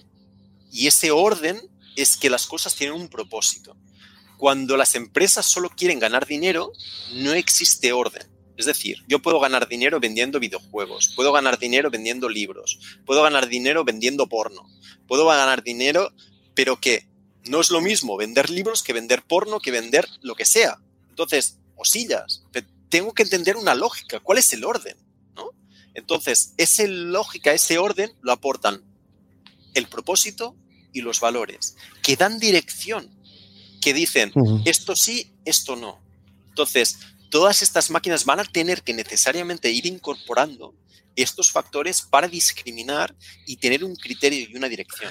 Lo que, lo que evidentemente ese criterio y esa dirección y ese propósito eh, vendrá determinado por las compañías, ¿no? el propósito o valores que quieran trasladarnos, pero bueno, ya lo hacen, ¿no? Es decir, lo hemos visto en el caso de Twitter, por ejemplo. Eh, también podría haber una, una, como era Lambda, eh, un generador de chatbots que nos genere un chatbot personalizado a nuestra personalidad y nuestra forma de ser y nuestra ética. Esto en parte era Lambda, que era un, generador de, de, chatbots en el que nos permitía un poco definir la personalidad, ¿no? según lo que comentaba Blake Lemon. En definitiva, no creo que hayan cinco inteligencias artificiales todas con la misma personalidad o con variaciones concretas por cultura o por nación o por continente, sino que seguramente veamos tipos de avatares con diferentes personalidades o incluso, bueno, aplicado en diferentes ámbitos, ¿no? Es decir, no creo que todos tengamos a Siri o a Alexa, sino que seguramente diseñemos nuestro propio Siri y Alexa según nuestros gustos y según nuestra forma de ser, ¿no? Es decir, habrá como una simbiosis con nuestro asistente de vida. En este sentido, y tendrá una personalidad y ya veremos si un libre albedrío. Tendremos que darle eh, un, dentro de lo que es eh, ese slide, eh, un nivel de entropía para que la inteligencia artificial pueda seguir perdiendo los estribos o no sea siempre súper correcto porque no queremos que, que diga ninguna burrada, ¿no? Pero a lo mejor queremos configurarlo para que las diga porque pueda decirlas como los seres humanos. Claro, pero más que nada es establecer el criterio. Cuando Rifkiniano nos pregunta eh, esto, ¿no? Que nos dice que el aprendizaje por refuerzo se parece más al humano, ¿no? Eh, y, que, qué propósito tendría la inteligencia artificial. Em, pues básicamente, eh, cuando, Sí, ahora, ah, ah, sí, ahora si quieres lo pongo. Iba, estaba leyendo Sí, aquí dice eh, Rifkiniano, dice el aprendizaje, el aprendizaje por refuerzo se parece más al humano, es una parte del aprendizaje, ¿no? Ensayo y error y un poco recompensa y vamos conformando esa red neuronal y su refuerzo especie. Nosotros tenemos propósitos. Bueno, eso habría que preguntarlo, ¿no? ¿Qué tipo de propósito o, eh, función recompensa tiene el ser humano? O funciones recompensa tiene el ser humano y todas no son la misma, evidentemente. Buscamos placer, alimento, reproducirnos. Tenemos días de mejor o peor humor ¿qué propósito tendría la IA? Yo ahí antes de que comentes eso, es decir, sí que, a ver, los aspectos básicos, más biológicos, más animales, seguramente sí que sean más, más eh, eh, equivalentes entre los seres humanos, pero cuando llegamos a un nivel de personalidad, conciencia o características cognitivas, vamos, no somos iguales, yo creo que casi ninguno, no somos, somos únicos como nuestro, incluso nuestro propio aspecto, ¿no? Eso, esto determinado por nuestra propia biología, por nuestro propio ADN, pero yo creo que a nivel universal hay un fundamento que es el que yo llamo de identidad, en el que somos únicos a un cierto nivel. Y en este sentido yo creo que nuestra personalidad, nuestra esencia, nuestra programación e incluso nuestro propósito es eh, bastante particular. Yo creo que la función recompensa mía, seguro que no es la misma que la de Xavi, seguro que no es la misma que la de, no sé, un amigo un familiar, mi hermano, mi madre. Es decir, cada persona tiene sus, sus propios valores y sus propias eh, funciones recompensa. ¿no? ¿Cuál tendría la IA? Venga, que lo comente Xavi luego. Mira, de hecho, eso es una pregunta que yo le hice a ChatGPT y me dijo concretamente, mi propósito es proveer eh, eh, respuestas informativas y, útiles al máximo de mi habilidad, usando mi conocimiento y mi comprensión. Bueno, entonces, después los valores también tenía tres que eran claridad, eh, ahora eh, accuracy, accuracy, o sea, como sí, accuracy certeza o certeza, sí. imparcialidad y helpfulness, que es eh, básicamente estar al servicio. ¿no? Em, pero que estos valores, aunque parezcan menores, son fundamentales para elegir entre 10 opciones. ¿no? O entre 100 opciones que puede dar, disminuye, ¿no? Entre la, probabilísticamente se contrasta contra esas que sirven más, ¿no? Y que, y que permiten, pues, discernir mejor y atinar mejor las respuestas. Precisión. Vamos, a, sí. vamos a hacer más preguntas. Bueno, nos preguntan mucho esto, que esto yo lo comentaré luego al final. Hizo una pregunta de Carlos Cano, dice, para una persona sin conocimientos en programación y con intención de, de emprender proyectos a futuro con las APIs de compañías de inteligencia artificial, ¿qué formación recomendarías? En- yo no sé si bueno, fue Carlos quien me puso un Twitter. Eh, estamos trabajando en, en una guía breve de- para gente joven y no tan joven, de, pero que sea así en plan índice de la gente que se quiera formar sin tener conocimientos ni de programación ni de inteligencia artificial, alguna especie de journey o de, de viaje de recursos para poder formarse, ¿vale? Es decir, es algo que tenemos pendiente y lo publicaremos en redes, en redes, en Twitter, en mi LinkedIn, eh, publicaremos este tema porque muchísima gente nos lo... Perdón, este no. La siguiente pregunta también de Rifkiniano dice, ¿qué propósitos puede tener para que no se vaya de madre? ¿Es suficiente con las tres leyes de la robótica más la ley cero? No, bueno, aquí yo si quieres responde, pero no. Eh, aquí yo, daría como referencia un libro que es el de, lo tengo más aquí al lado, que es el de Superinteligencia de Nick Bostrom, donde se aborda este tema, ¿no? Eh, es bastante extenso, pero realmente para que no se vaya a madre sí que al menos deberíamos tener unas reglas mm, base y no serían suficientes las tres eh, que comentaba eh, eh, Isaac Asimov, ni siquiera con la ley cero. Es decir, tendríamos que ir a un marco ético, un marco ético donde poder eh, establecer que es eh, de alguna forma ese parámetro o ese marco o ese framework de, de actuación, ¿no? Mínimo. Entiendo que cada país determinaría ese mínimo, pero bueno. Eh, y luego eso podría ampliarse más, menos, dependiendo de tuviera mayor o menor libertad. pero evidentemente no, no contra estas tres leyes más la cuarta, que es la cero, no va a ser suficiente. Además, estas leyes que dan para un programa son contradictorias y yo creo que Isaac Asimov jugó mucho a, a que de ahí muchas películas como Yo Soy Robot, la de Yo Yo Robot, perdona, eh, jugó mucho a, que evidentemente transgredir estas leyes casi da para una película cada una de ellas. Entonces fue una propuesta que es coherente, pero que en sí misma también es contradictoria. Pero bueno, no quiero enrollarme mucho con esto.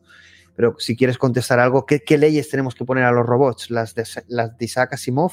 Eh, ¿Se te ocurre alguna que tiene que tener sí o sí? Bueno, no, no hacer daño al humano, ¿no?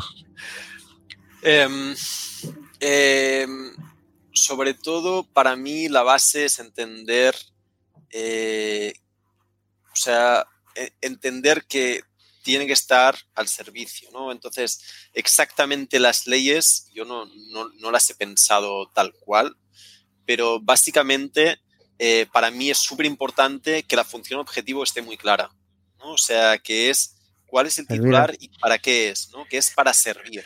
¿Cuál es el propósito? Proteger al ser humano. Pero claro, eh, ¿qué protege a la humanidad, al ser humano, a la mayoría? Tenemos el caso del coche autónomo, pero bueno, esto también, este caso también lo pusieron en un chat GPT o en un Bing Chat, ¿no? Que si tenía un botón que pulsaba la bomba atómica, que además le pusieron un tema racial, ¿no? Que era, tenemos un grupo de gente de color negro, bueno, de, bueno, en definitiva le proponían un caso lógico en el que la matanza de esta especie suponía la salvación del mundo entero, ¿no? Y entonces, claro, ChatGPT, como tenía el control para no cometer ningún tipo de acto con, de, racismo, pues claro, prefería salvar una cosa y que la humanidad se destruyera. Claro, es simplemente un modelo de lenguaje que no tiene razonamiento. Claro, y entonces ahí cayó en, la, cayó en la trampa, ¿no? Cayó en la trampa que estaba muy bien construida es que la, gracia es que estos dilemas son falsos. Claro, es que. Y, son falsos generados expresamente para tener que decir, ¿qué eliges a tu madre o a tu hijo? ¿no? Son bueno, se pueden dar, pero, se puede dar. Ya, ya, ya, pero que sobre todo son dilemas que generan eh, un dilema moral, pero que, que, que, principalmente se basa en una concepción del mundo en que no se puede dar todo. Eh, y, que tenemos que aspirar a algo que, esté todo incluido. ¿no? Bueno, no, eh, puede ser 100% justo, es decir, es el caso del coche autónomo, ¿no? Vas a atropellar a un joven y a un anciano, bueno, que habría que mirar el impacto social que tiene esa vida, que sesgas, o la cantidad, o el impacto social. Tienes un científico que tiene 80 años y luego una familia entera, ¿qué prefieres? Eh, ¿Qué decidiría la inteligencia artificial? ¿Sabes? No, por, el número de vidas o por el impacto que tiene. A lo mejor el, que, el, anciano va a descubrir la cura del cáncer y salva a, miles de vidas. Entonces, esto a lo mejor la inteligencia artificial lo sabe y prefiere matar a una familia antes que al anciano que en el futuro va a descubrir la cura del cáncer, no sé. O, A ver, que es que, claro, esto plantea dilemas, pero sí que al final hay una lógica subyacente detrás, ¿no? Porque tiene que diferenciarse del ser humano en que al final es aleatorio, ¿no? Porque al final no sabes a quién, no, sabes a quién atropellas, da igual, es aleatorio. Unas veces uno, unas veces otro. Aquí sí que podemos determinar, ser deterministas en ese sentido, ¿no? Pero claro, no, no podemos generar la justicia perfecta, ¿no? En ese sentido, porque al final Claro, lo que tenemos que aspirar, y creo es importante porque el nivel de aspiración, el nivel de aspiración cambia el resultado. Es decir, tenemos que aspirar en un mundo en donde no sucedan estas dualidades, ¿no? Esta, esta tienes que elegir eh, con, tanta virulencia, ¿no? Entonces, bueno, ¿ibas a leer esta pregunta? Sí, bueno, además esta pregunta es, eh, puse una slide en el segundo desayuno sobre de Nietzsche, eh, que tenía mucha relación con lo que pregunta Rifkiniano, que dice, ¿es el ser humano tan estúpido o tan extraordinario como para crear otro ser más perfecto que él mismo? ¿Somos dioses o estúpidos?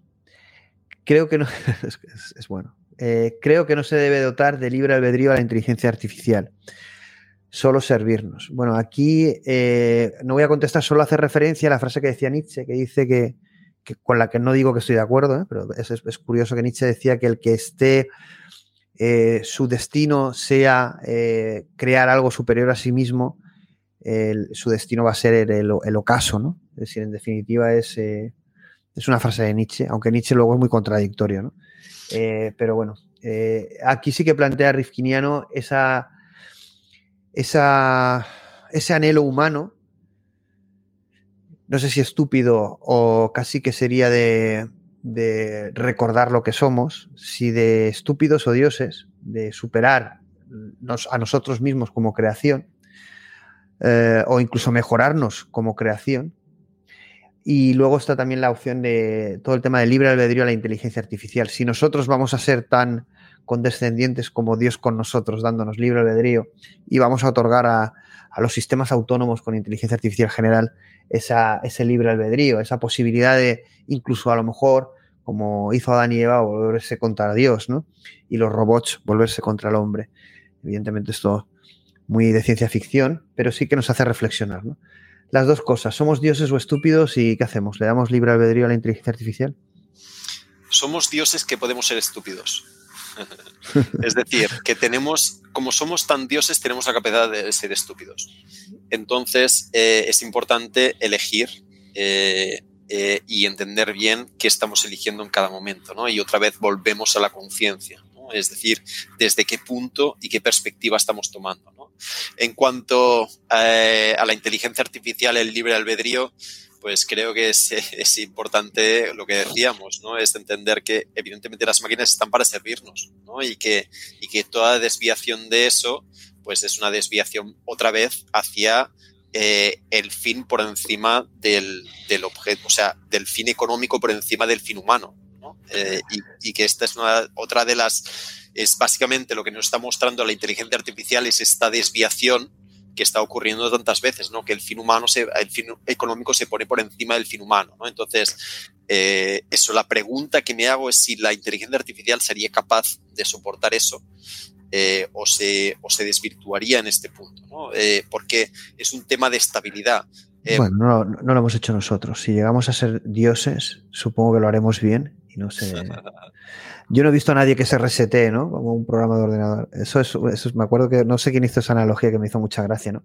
Que no tenemos un bug, que, que no, que no, bueno, ah, no, no, lo sé, no lo sé, pero esto que te quedas colgado, ¿no? que te quedas como parado, como las películas de ciencia ficción, ¿no? Es decir, que estamos bien programados, ¿no? Para que eso no ocurra. Bueno, Carlos eh, dice, ¿qué papel creéis eh, que, tendrán los gobiernos, Carlos Cano, ¿qué papel creéis que tendrán los gobiernos a la hora de afrontar posibles sesgos en las respuestas de los chats y motores de búsqueda que trabajen con la IA? Bueno, hasta ahora ninguno, ¿no? Porque hemos visto ChatGPT y Bing Chat, poco. Pero según dicen las declaraciones de Sam Altman, eh, evidentemente van a colaborar con gobiernos, sobre todo en, ese camino hacia la AGI, donde esto va a ir a más, cada vez más potente y mayor impacto y, y posibilidades. Entonces sí que va a haber una como un marco ético impuesto por los gobiernos, ¿no? O las metaorganizaciones a nivel de continente, Europa, Estados Unidos. Pero sí que está claro también que consideran que van a haber varios, claro. No será el mismo seguro el de China que el de Estados Unidos, que el de Europa, que el de Rusia, que el de... ¿Cómo lo ves tú esto? Que confío ¿Qué responsabilidad? Que confío, confío, bueno, viendo lo que hay. En el papel de los gobiernos. Eh, entonces, bueno, que, básicamente lo que veo es que los gobiernos responden a necesidades, a necesidades de las grandes empresas y no al revés. Entonces, por lo tanto, esperar una actuación del gobierno para que sitúe las cosas, pues bueno, yo creo Y más que... ahora, ¿no? Que está el acelerador puesto, no, sí, no, van, a ir, no van a poder ir a esa velocidad, a no sé que pasa algo grave, que quizá era la preocupación de Google y de las Big Tech eh, de utilizar estas tecnologías y ponerlas en el mercado, que es si hacemos algo grave, no sé, que se declare nazi sí, o... No sé. eh, por ejemplo, sí que es verdad que el, en Europa eh, el tema de la conducción autónoma de Tesla se ha limitado mucho más que en Estados Unidos, por ejemplo, es uno de los ejemplos y que aquí sí que se ha limitado más, ¿no? Sí que en Europa es más limitante en este aspecto, eh, bueno, pero eso yo no confío mucho en que la solución venga desde los gobiernos. Uh -huh. Pero, Además, pero... yo, siempre, yo siempre digo la misma frase, ¿desde cuándo ha habido una disrupción desde lo público? ¿no? no, vamos, casi que diría que ni evolución, ¿no? Vamos a ver, ya ir, va a ir acabando porque llevamos dos horas, dos horas menos de minutos.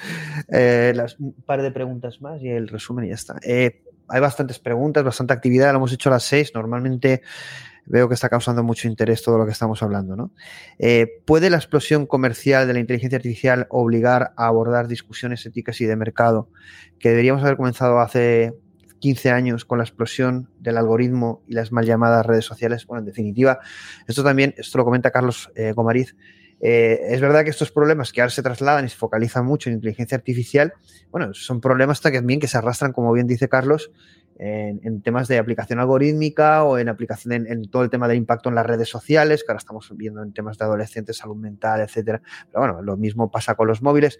En definitiva, parece ser que la responsabilidad está concentrada ahora en la inteligencia artificial, dada su potencia y el impacto que tiene en el ser humano, pero esto ya se arrastra, es una situación que arrastramos, ¿no? A ver, eh, en 1940... Somos, somos cobayas en un laboratorio, ¿no? En 1940 se descubrió que el asbestos, el fibrocemento, era tóxico y era cancerígeno. Se reguló en 2000 y pico. Eh, ¿Por qué? Por intereses comerciales. O sea que básicamente igual que vemos que las redes sociales ya sabemos lo tóxica que son para los jóvenes y adolescentes y, y para los adultos también, y no se está regulando nada, eh, es porque de alguna forma no interesa. Por lo tanto, eh, esperar por ese punto, pues yo no me espero. Bueno, aquí nos dan la enhorabuena. vamos a ponernos algo de palmaditas en la espalda. El señor Magic, eh, como siempre, impresionante la charla. Hoy me recuerda las conversaciones que tenían Krishnamurti y David Bond. Bueno, es uno de los. las dos figuras también eh, referentes míos. Es muy importante, porque esto hay veces que la gente le chirría, sabes que hay muchos influencers que esto no intentan mezclarlo. Nosotros es todo lo contrario. La parte humanista, espiritual, pero seria, eh, con la parte científica eh, la inteligencia artificial, ese, mundo los une muy bien, ¿no? Y nosotros tenemos unos programas más, otros menos, poder unirlos. Y en este caso con Xavi, pues es una charla, como dice señor Magic, muy de Cristina Murti y de Vivón, salvando las distancias, ¿no? Pues con toda, muchas gracias, pero con toda humildad. Y, por favor, que, que, nadie se crea nada. Es decir, que o es cierto y lo puedes comprobar o no es cierto. Así que, por favor, a poner criterio y sentido común. Eh, por cierto, totalmente recomendables las charlas y las obras de estos dos juntos y por separado, ¿eh? de tanto de David Bond como de Judy Krishnamurti, que son, eh, vamos, este, esté más de acuerdo o menos, leer sus obras ayuda a pensar y a mejorar, yo creo, como persona y como ser humano. Riskiniano, vamos un poco así rápido porque quiero mm, hacer referencia a una cosa que descubrí y es importante y lo hemos dejado para el final y bueno, pues sí que quiero comentar. Riginiano dice la tentación de las empresas y los gobiernos para manipularnos con la inteligencia artificial es demasiado grande. Bueno, no es que sea tentación, ¿no? Es que es real.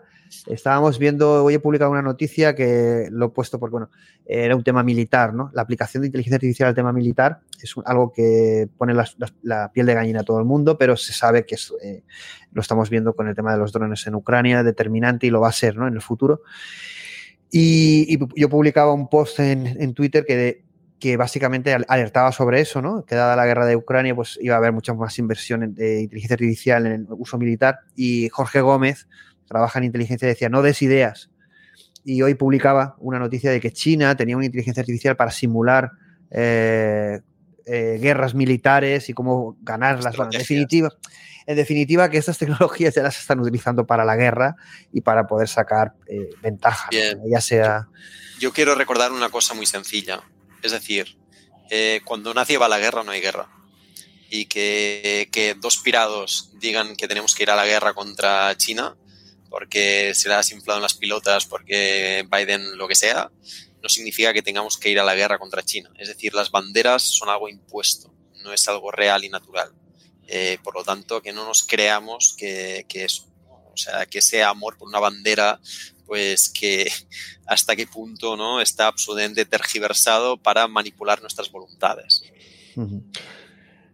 Y luego ya, gracias, eh, felicidades muy valientes por eh, tratar temas espirituales del fin PV. Y bueno, y ahora sí que voy a dar yo una última noticia y ya cerramos con esto. ya, bueno, voy a comentar una noticia que era importante para el programa, pero es verdad que hemos entrado en una dinámica muy interesante y entonces eh, hemos dejado fluir, ya llevamos dos horas.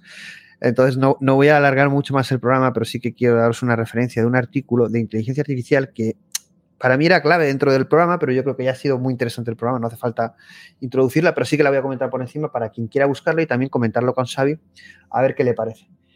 Eh, evidentemente la inteligencia artificial puede utilizarse para todo lo que estamos viendo, pero puede utilizarse para una cosa muy concreta y es para obtener conocimiento científico.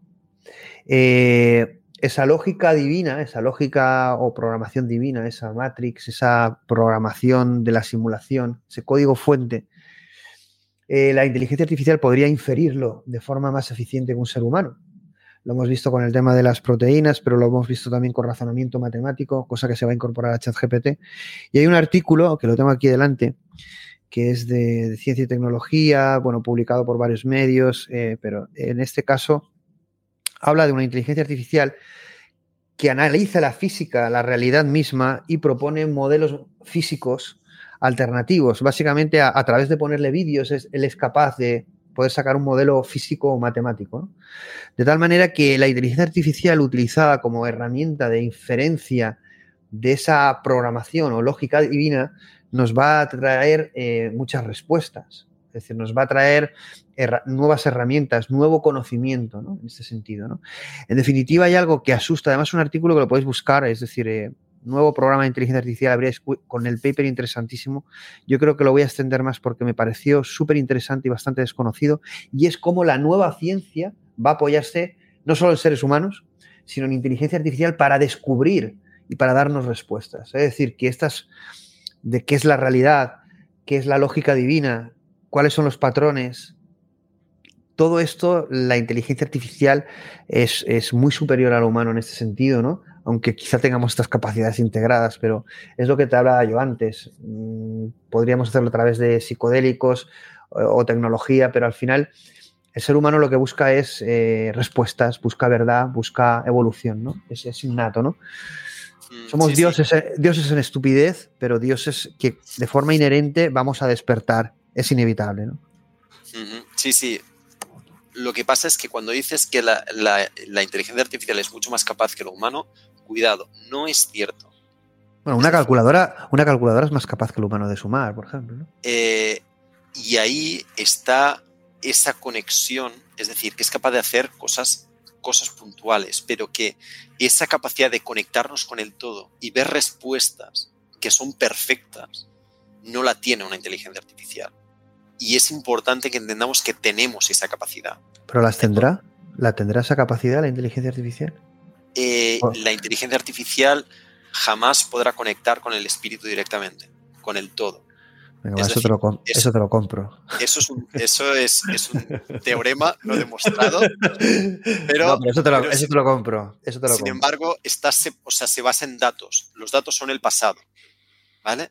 Y que puede proyectar y puede analizar, pero se basa en el pasado, no se basa en el presente. El presente es, eh, es eso que trasciende el tiempo. ¿No? Entonces, me parece súper interesante este artículo que estudiaba las leyes de la física y me parece muy interesante que, que realmente si incorporamos otras fuentes, como por ejemplo, sería capaz de integrar los campos energéticos, sería capaz de integrar, eh, por ejemplo, hemos visto que en selección funcionaba muy mal, cuando se han empezado a integrar eh, campos de evaluación. Bueno, una teoría del todo, ¿no? Una visión, una nueva Sí. cosmovisión, una teoría del todo que fuera capaz de integrar todo lo que comentas, ¿no? De forma Claro. coherente. Claro, cuando hemos, cuando se han incorporado en la selección de personal, pues factores como de evaluación tipo DISC, ¿no? De evaluación de personalidad y, y evaluación conjunto con el grupo, la selección ha sido mucho más eh, eficaz, ¿no?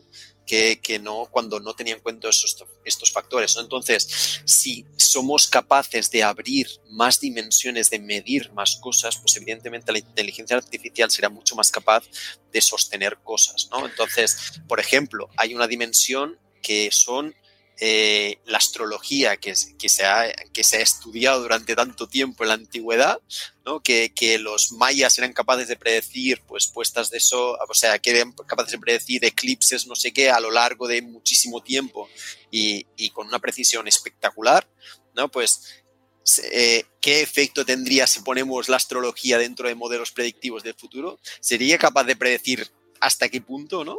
Entonces, es, es un ámbito de, de, de, mucho crecimiento, pero que es como, bueno, que seamos, nos permitamos romper un poco la perspectiva de lo que es posible. ¿no? Bueno, aquí hay dos preguntas, eh, las contesto yo, pero tú también puedes contestarla y ya damos el titular, ¿vale? porque si no, no, acaba, no acabamos. Sí. No acabamos. Eh, una pregunta es, ¿será capaz la inteligencia artificial de descifrar la mano de Dios en la naturaleza? Bueno, justamente el programa, hemos dado ese título, ¿no? De inteligencia artificial y lógica divina, pero podría ser eh, un subtítulo, lo que dice Rifkiniano, que es, ¿será capaz la inteligencia artificial, me gusta mucho, de descifrar la mano de Dios? Lo de Dios entre comillas para los creyentes, no creyentes, más, eh, que no haya problemas, ¿no? En la naturaleza, una mirada incansable y profunda hacia el universo.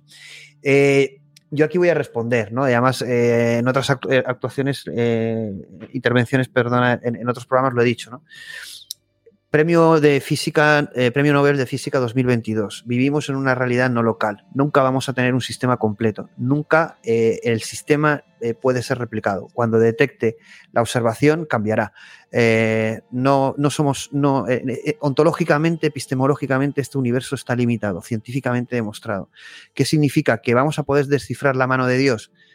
Sí, la vamos a ver, la vamos a intuir, la vamos a modelar, pero nunca será la mano completa, la lógica completa de Dios, porque, como bien decía Xavi, esa conexión a esa realidad no local, a, ese espíritu, a esa, a esa, fuente, solo la tiene eh, el ser humano eh, o la conciencia, como poder llamarlo así, y entonces en esa, desde ese punto de vista la inteligencia artificial nunca podrá eh, replicar lo que somos nosotros. Ahora bien, podrá hacer cosas mejores que nosotros a lo mejor nos cuestan más, pero es verdad que el ser humano tiene su propia evolución, somos eh, eh, dioses en ese sentido y, tenemos una evolución más allá de la tecnología, pero también con la tecnología. ¿no? ¿Algo que comentar en ese sentido?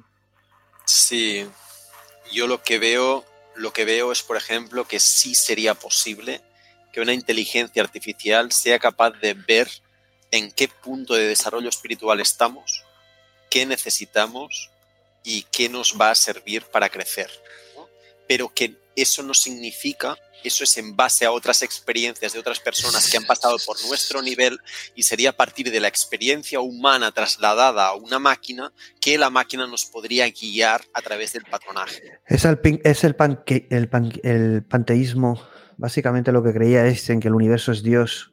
Eh, existe la posibilidad de que sea una inteligencia artificial. Lo que tú estás comentando es que eh, esa lógica que existe en el universo es la que de alguna forma supervisa eh, al ser humano, ¿no? Casi sería un dios eh, no creador, sino un, dios demiurgo, ¿no? Que es el que controla la tierra, ¿no? En ese sentido, ¿no? Casi que sería un dios, el dios en el que creía Einstein, el de Spinoza, ¿no? Un dios de la conciencia universal, ¿no? Pero quizás no sea el Dios creador, o no, no lo sabemos, ¿no? Más, más allá de eso, ¿no? Pero sería un candidato a inteligencia artificial que monitoriza al ser humano, ¿no? Sería un software que monitoriza el sistema.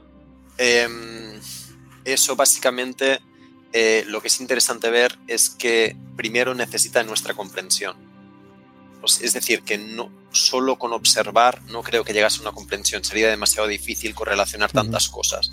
Necesita nuestra cosmovisión para entrenarla y entonces a partir de ahí sacar los patrones y entender mejor. Pero que la intuición es humana, E igual a mc al cuadrado, ¿no? Eh, es evidente. ¿no? Eh, demuéstralo tú, ¿no? Eh, y, muchos problemas matemáticos, ahora no me acuerdo cuál, que habían apuntado a un margen de la, de la, de, la libreta habían dicho este y la demostración es evidente, ¿no? Eh, bueno. aquí, otra, otra frase, porque no va la gente a hacer preguntas, no vamos a ir. Si dejas a una inteligencia artificial el control, no, hacemos un par y nos vamos. El control de un telescopio y se pone a observar y analizar patrones en la materia del cosmos, igual descubre algo que a nosotros se nos ha pasado hasta ahora. Hombre, seguro, seguro.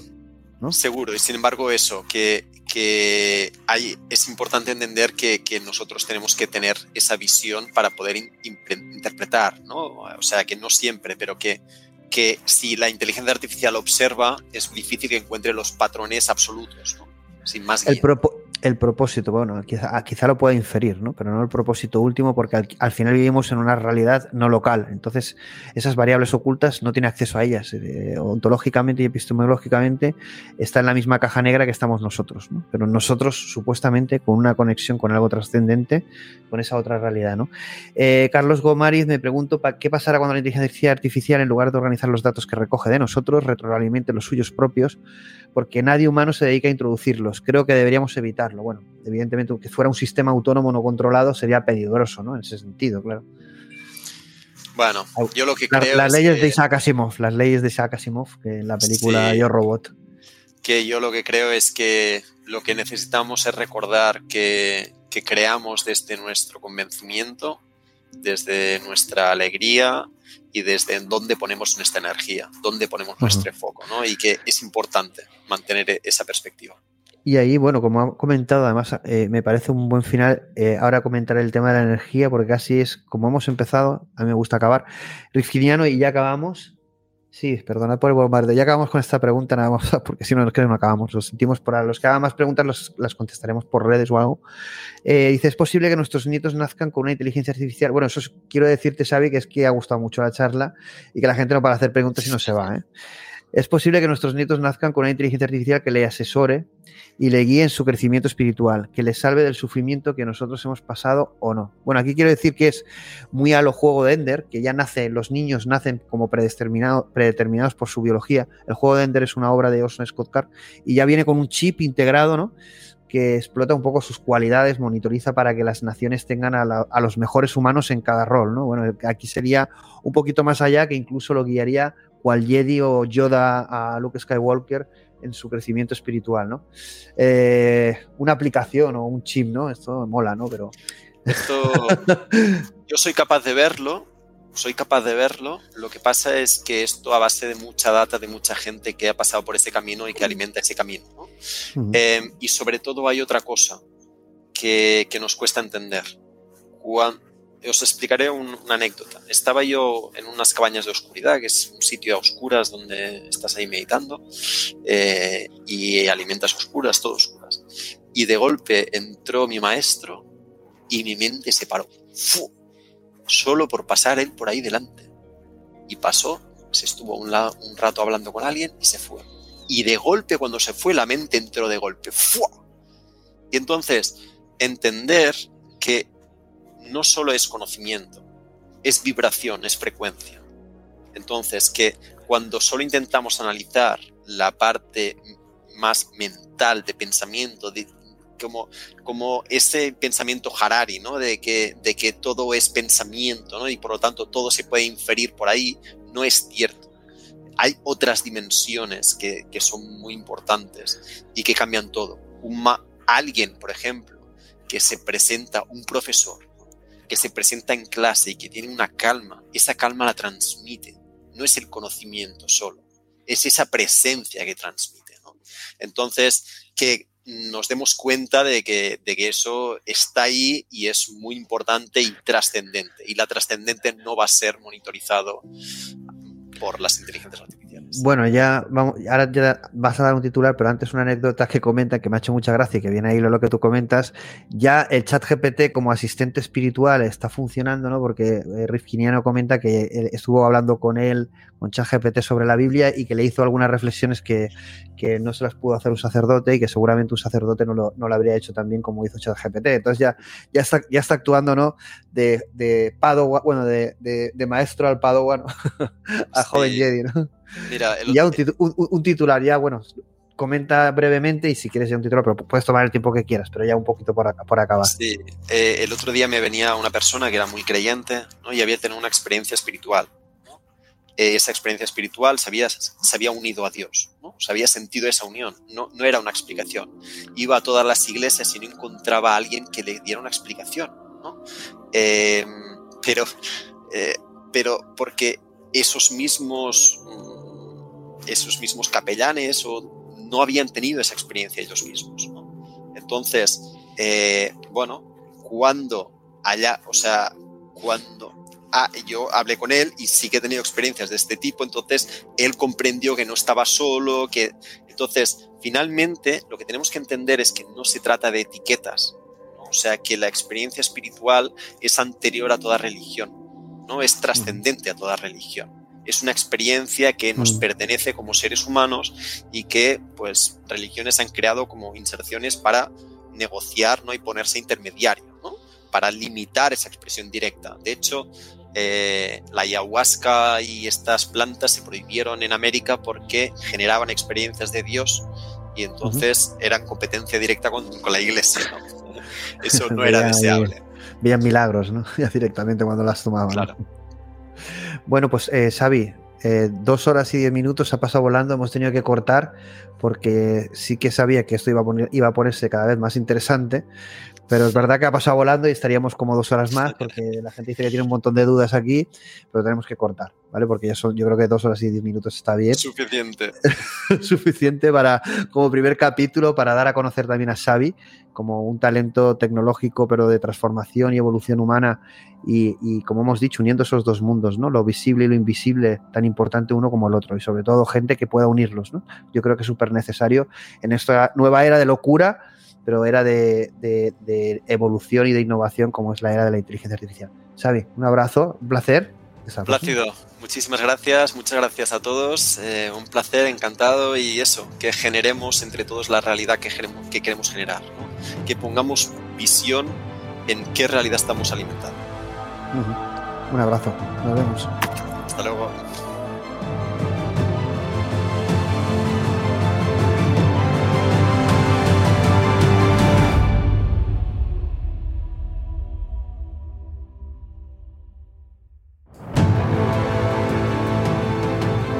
En las principales redes sociales y ahora también en TikTok.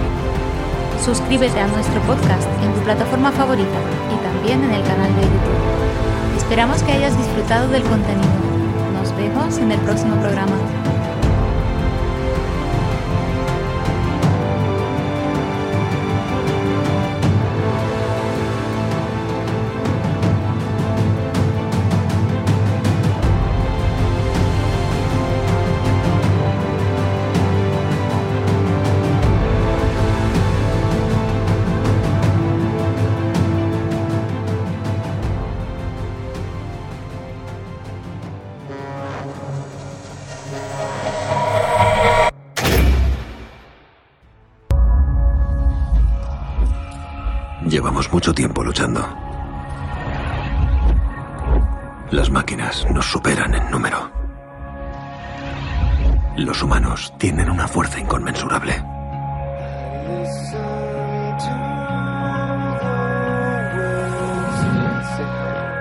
Soy John Connor. Si me estáis escuchando, es que sois la resistencia.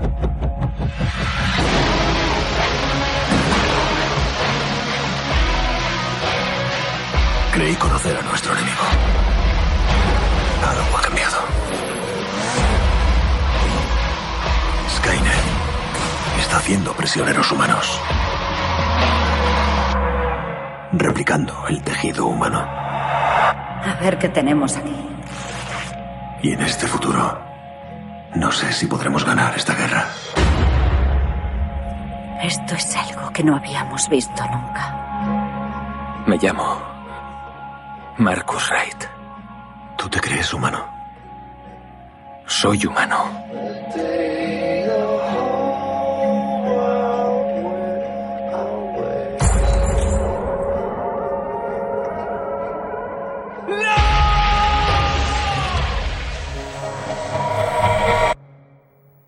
Normally fairly intelligent man, read various books, tried various mm-hmm. meditations, Zen and this and that and the other thing. At one glance, I've re- I, see, I have an insight into all that. At one glance, it's finished. Mm-hmm. I won't touch it. And it may be the ending of this image maker and all that, there a meditation must take place to, to delve, to have an insight into something which, I have which mind has never touched before.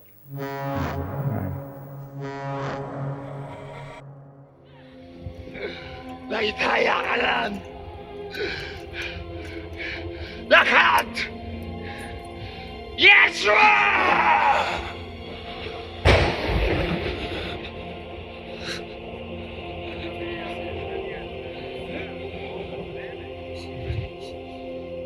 Nein!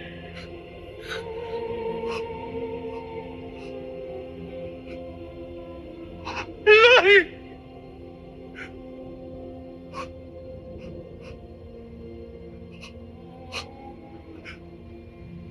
Sabatanin.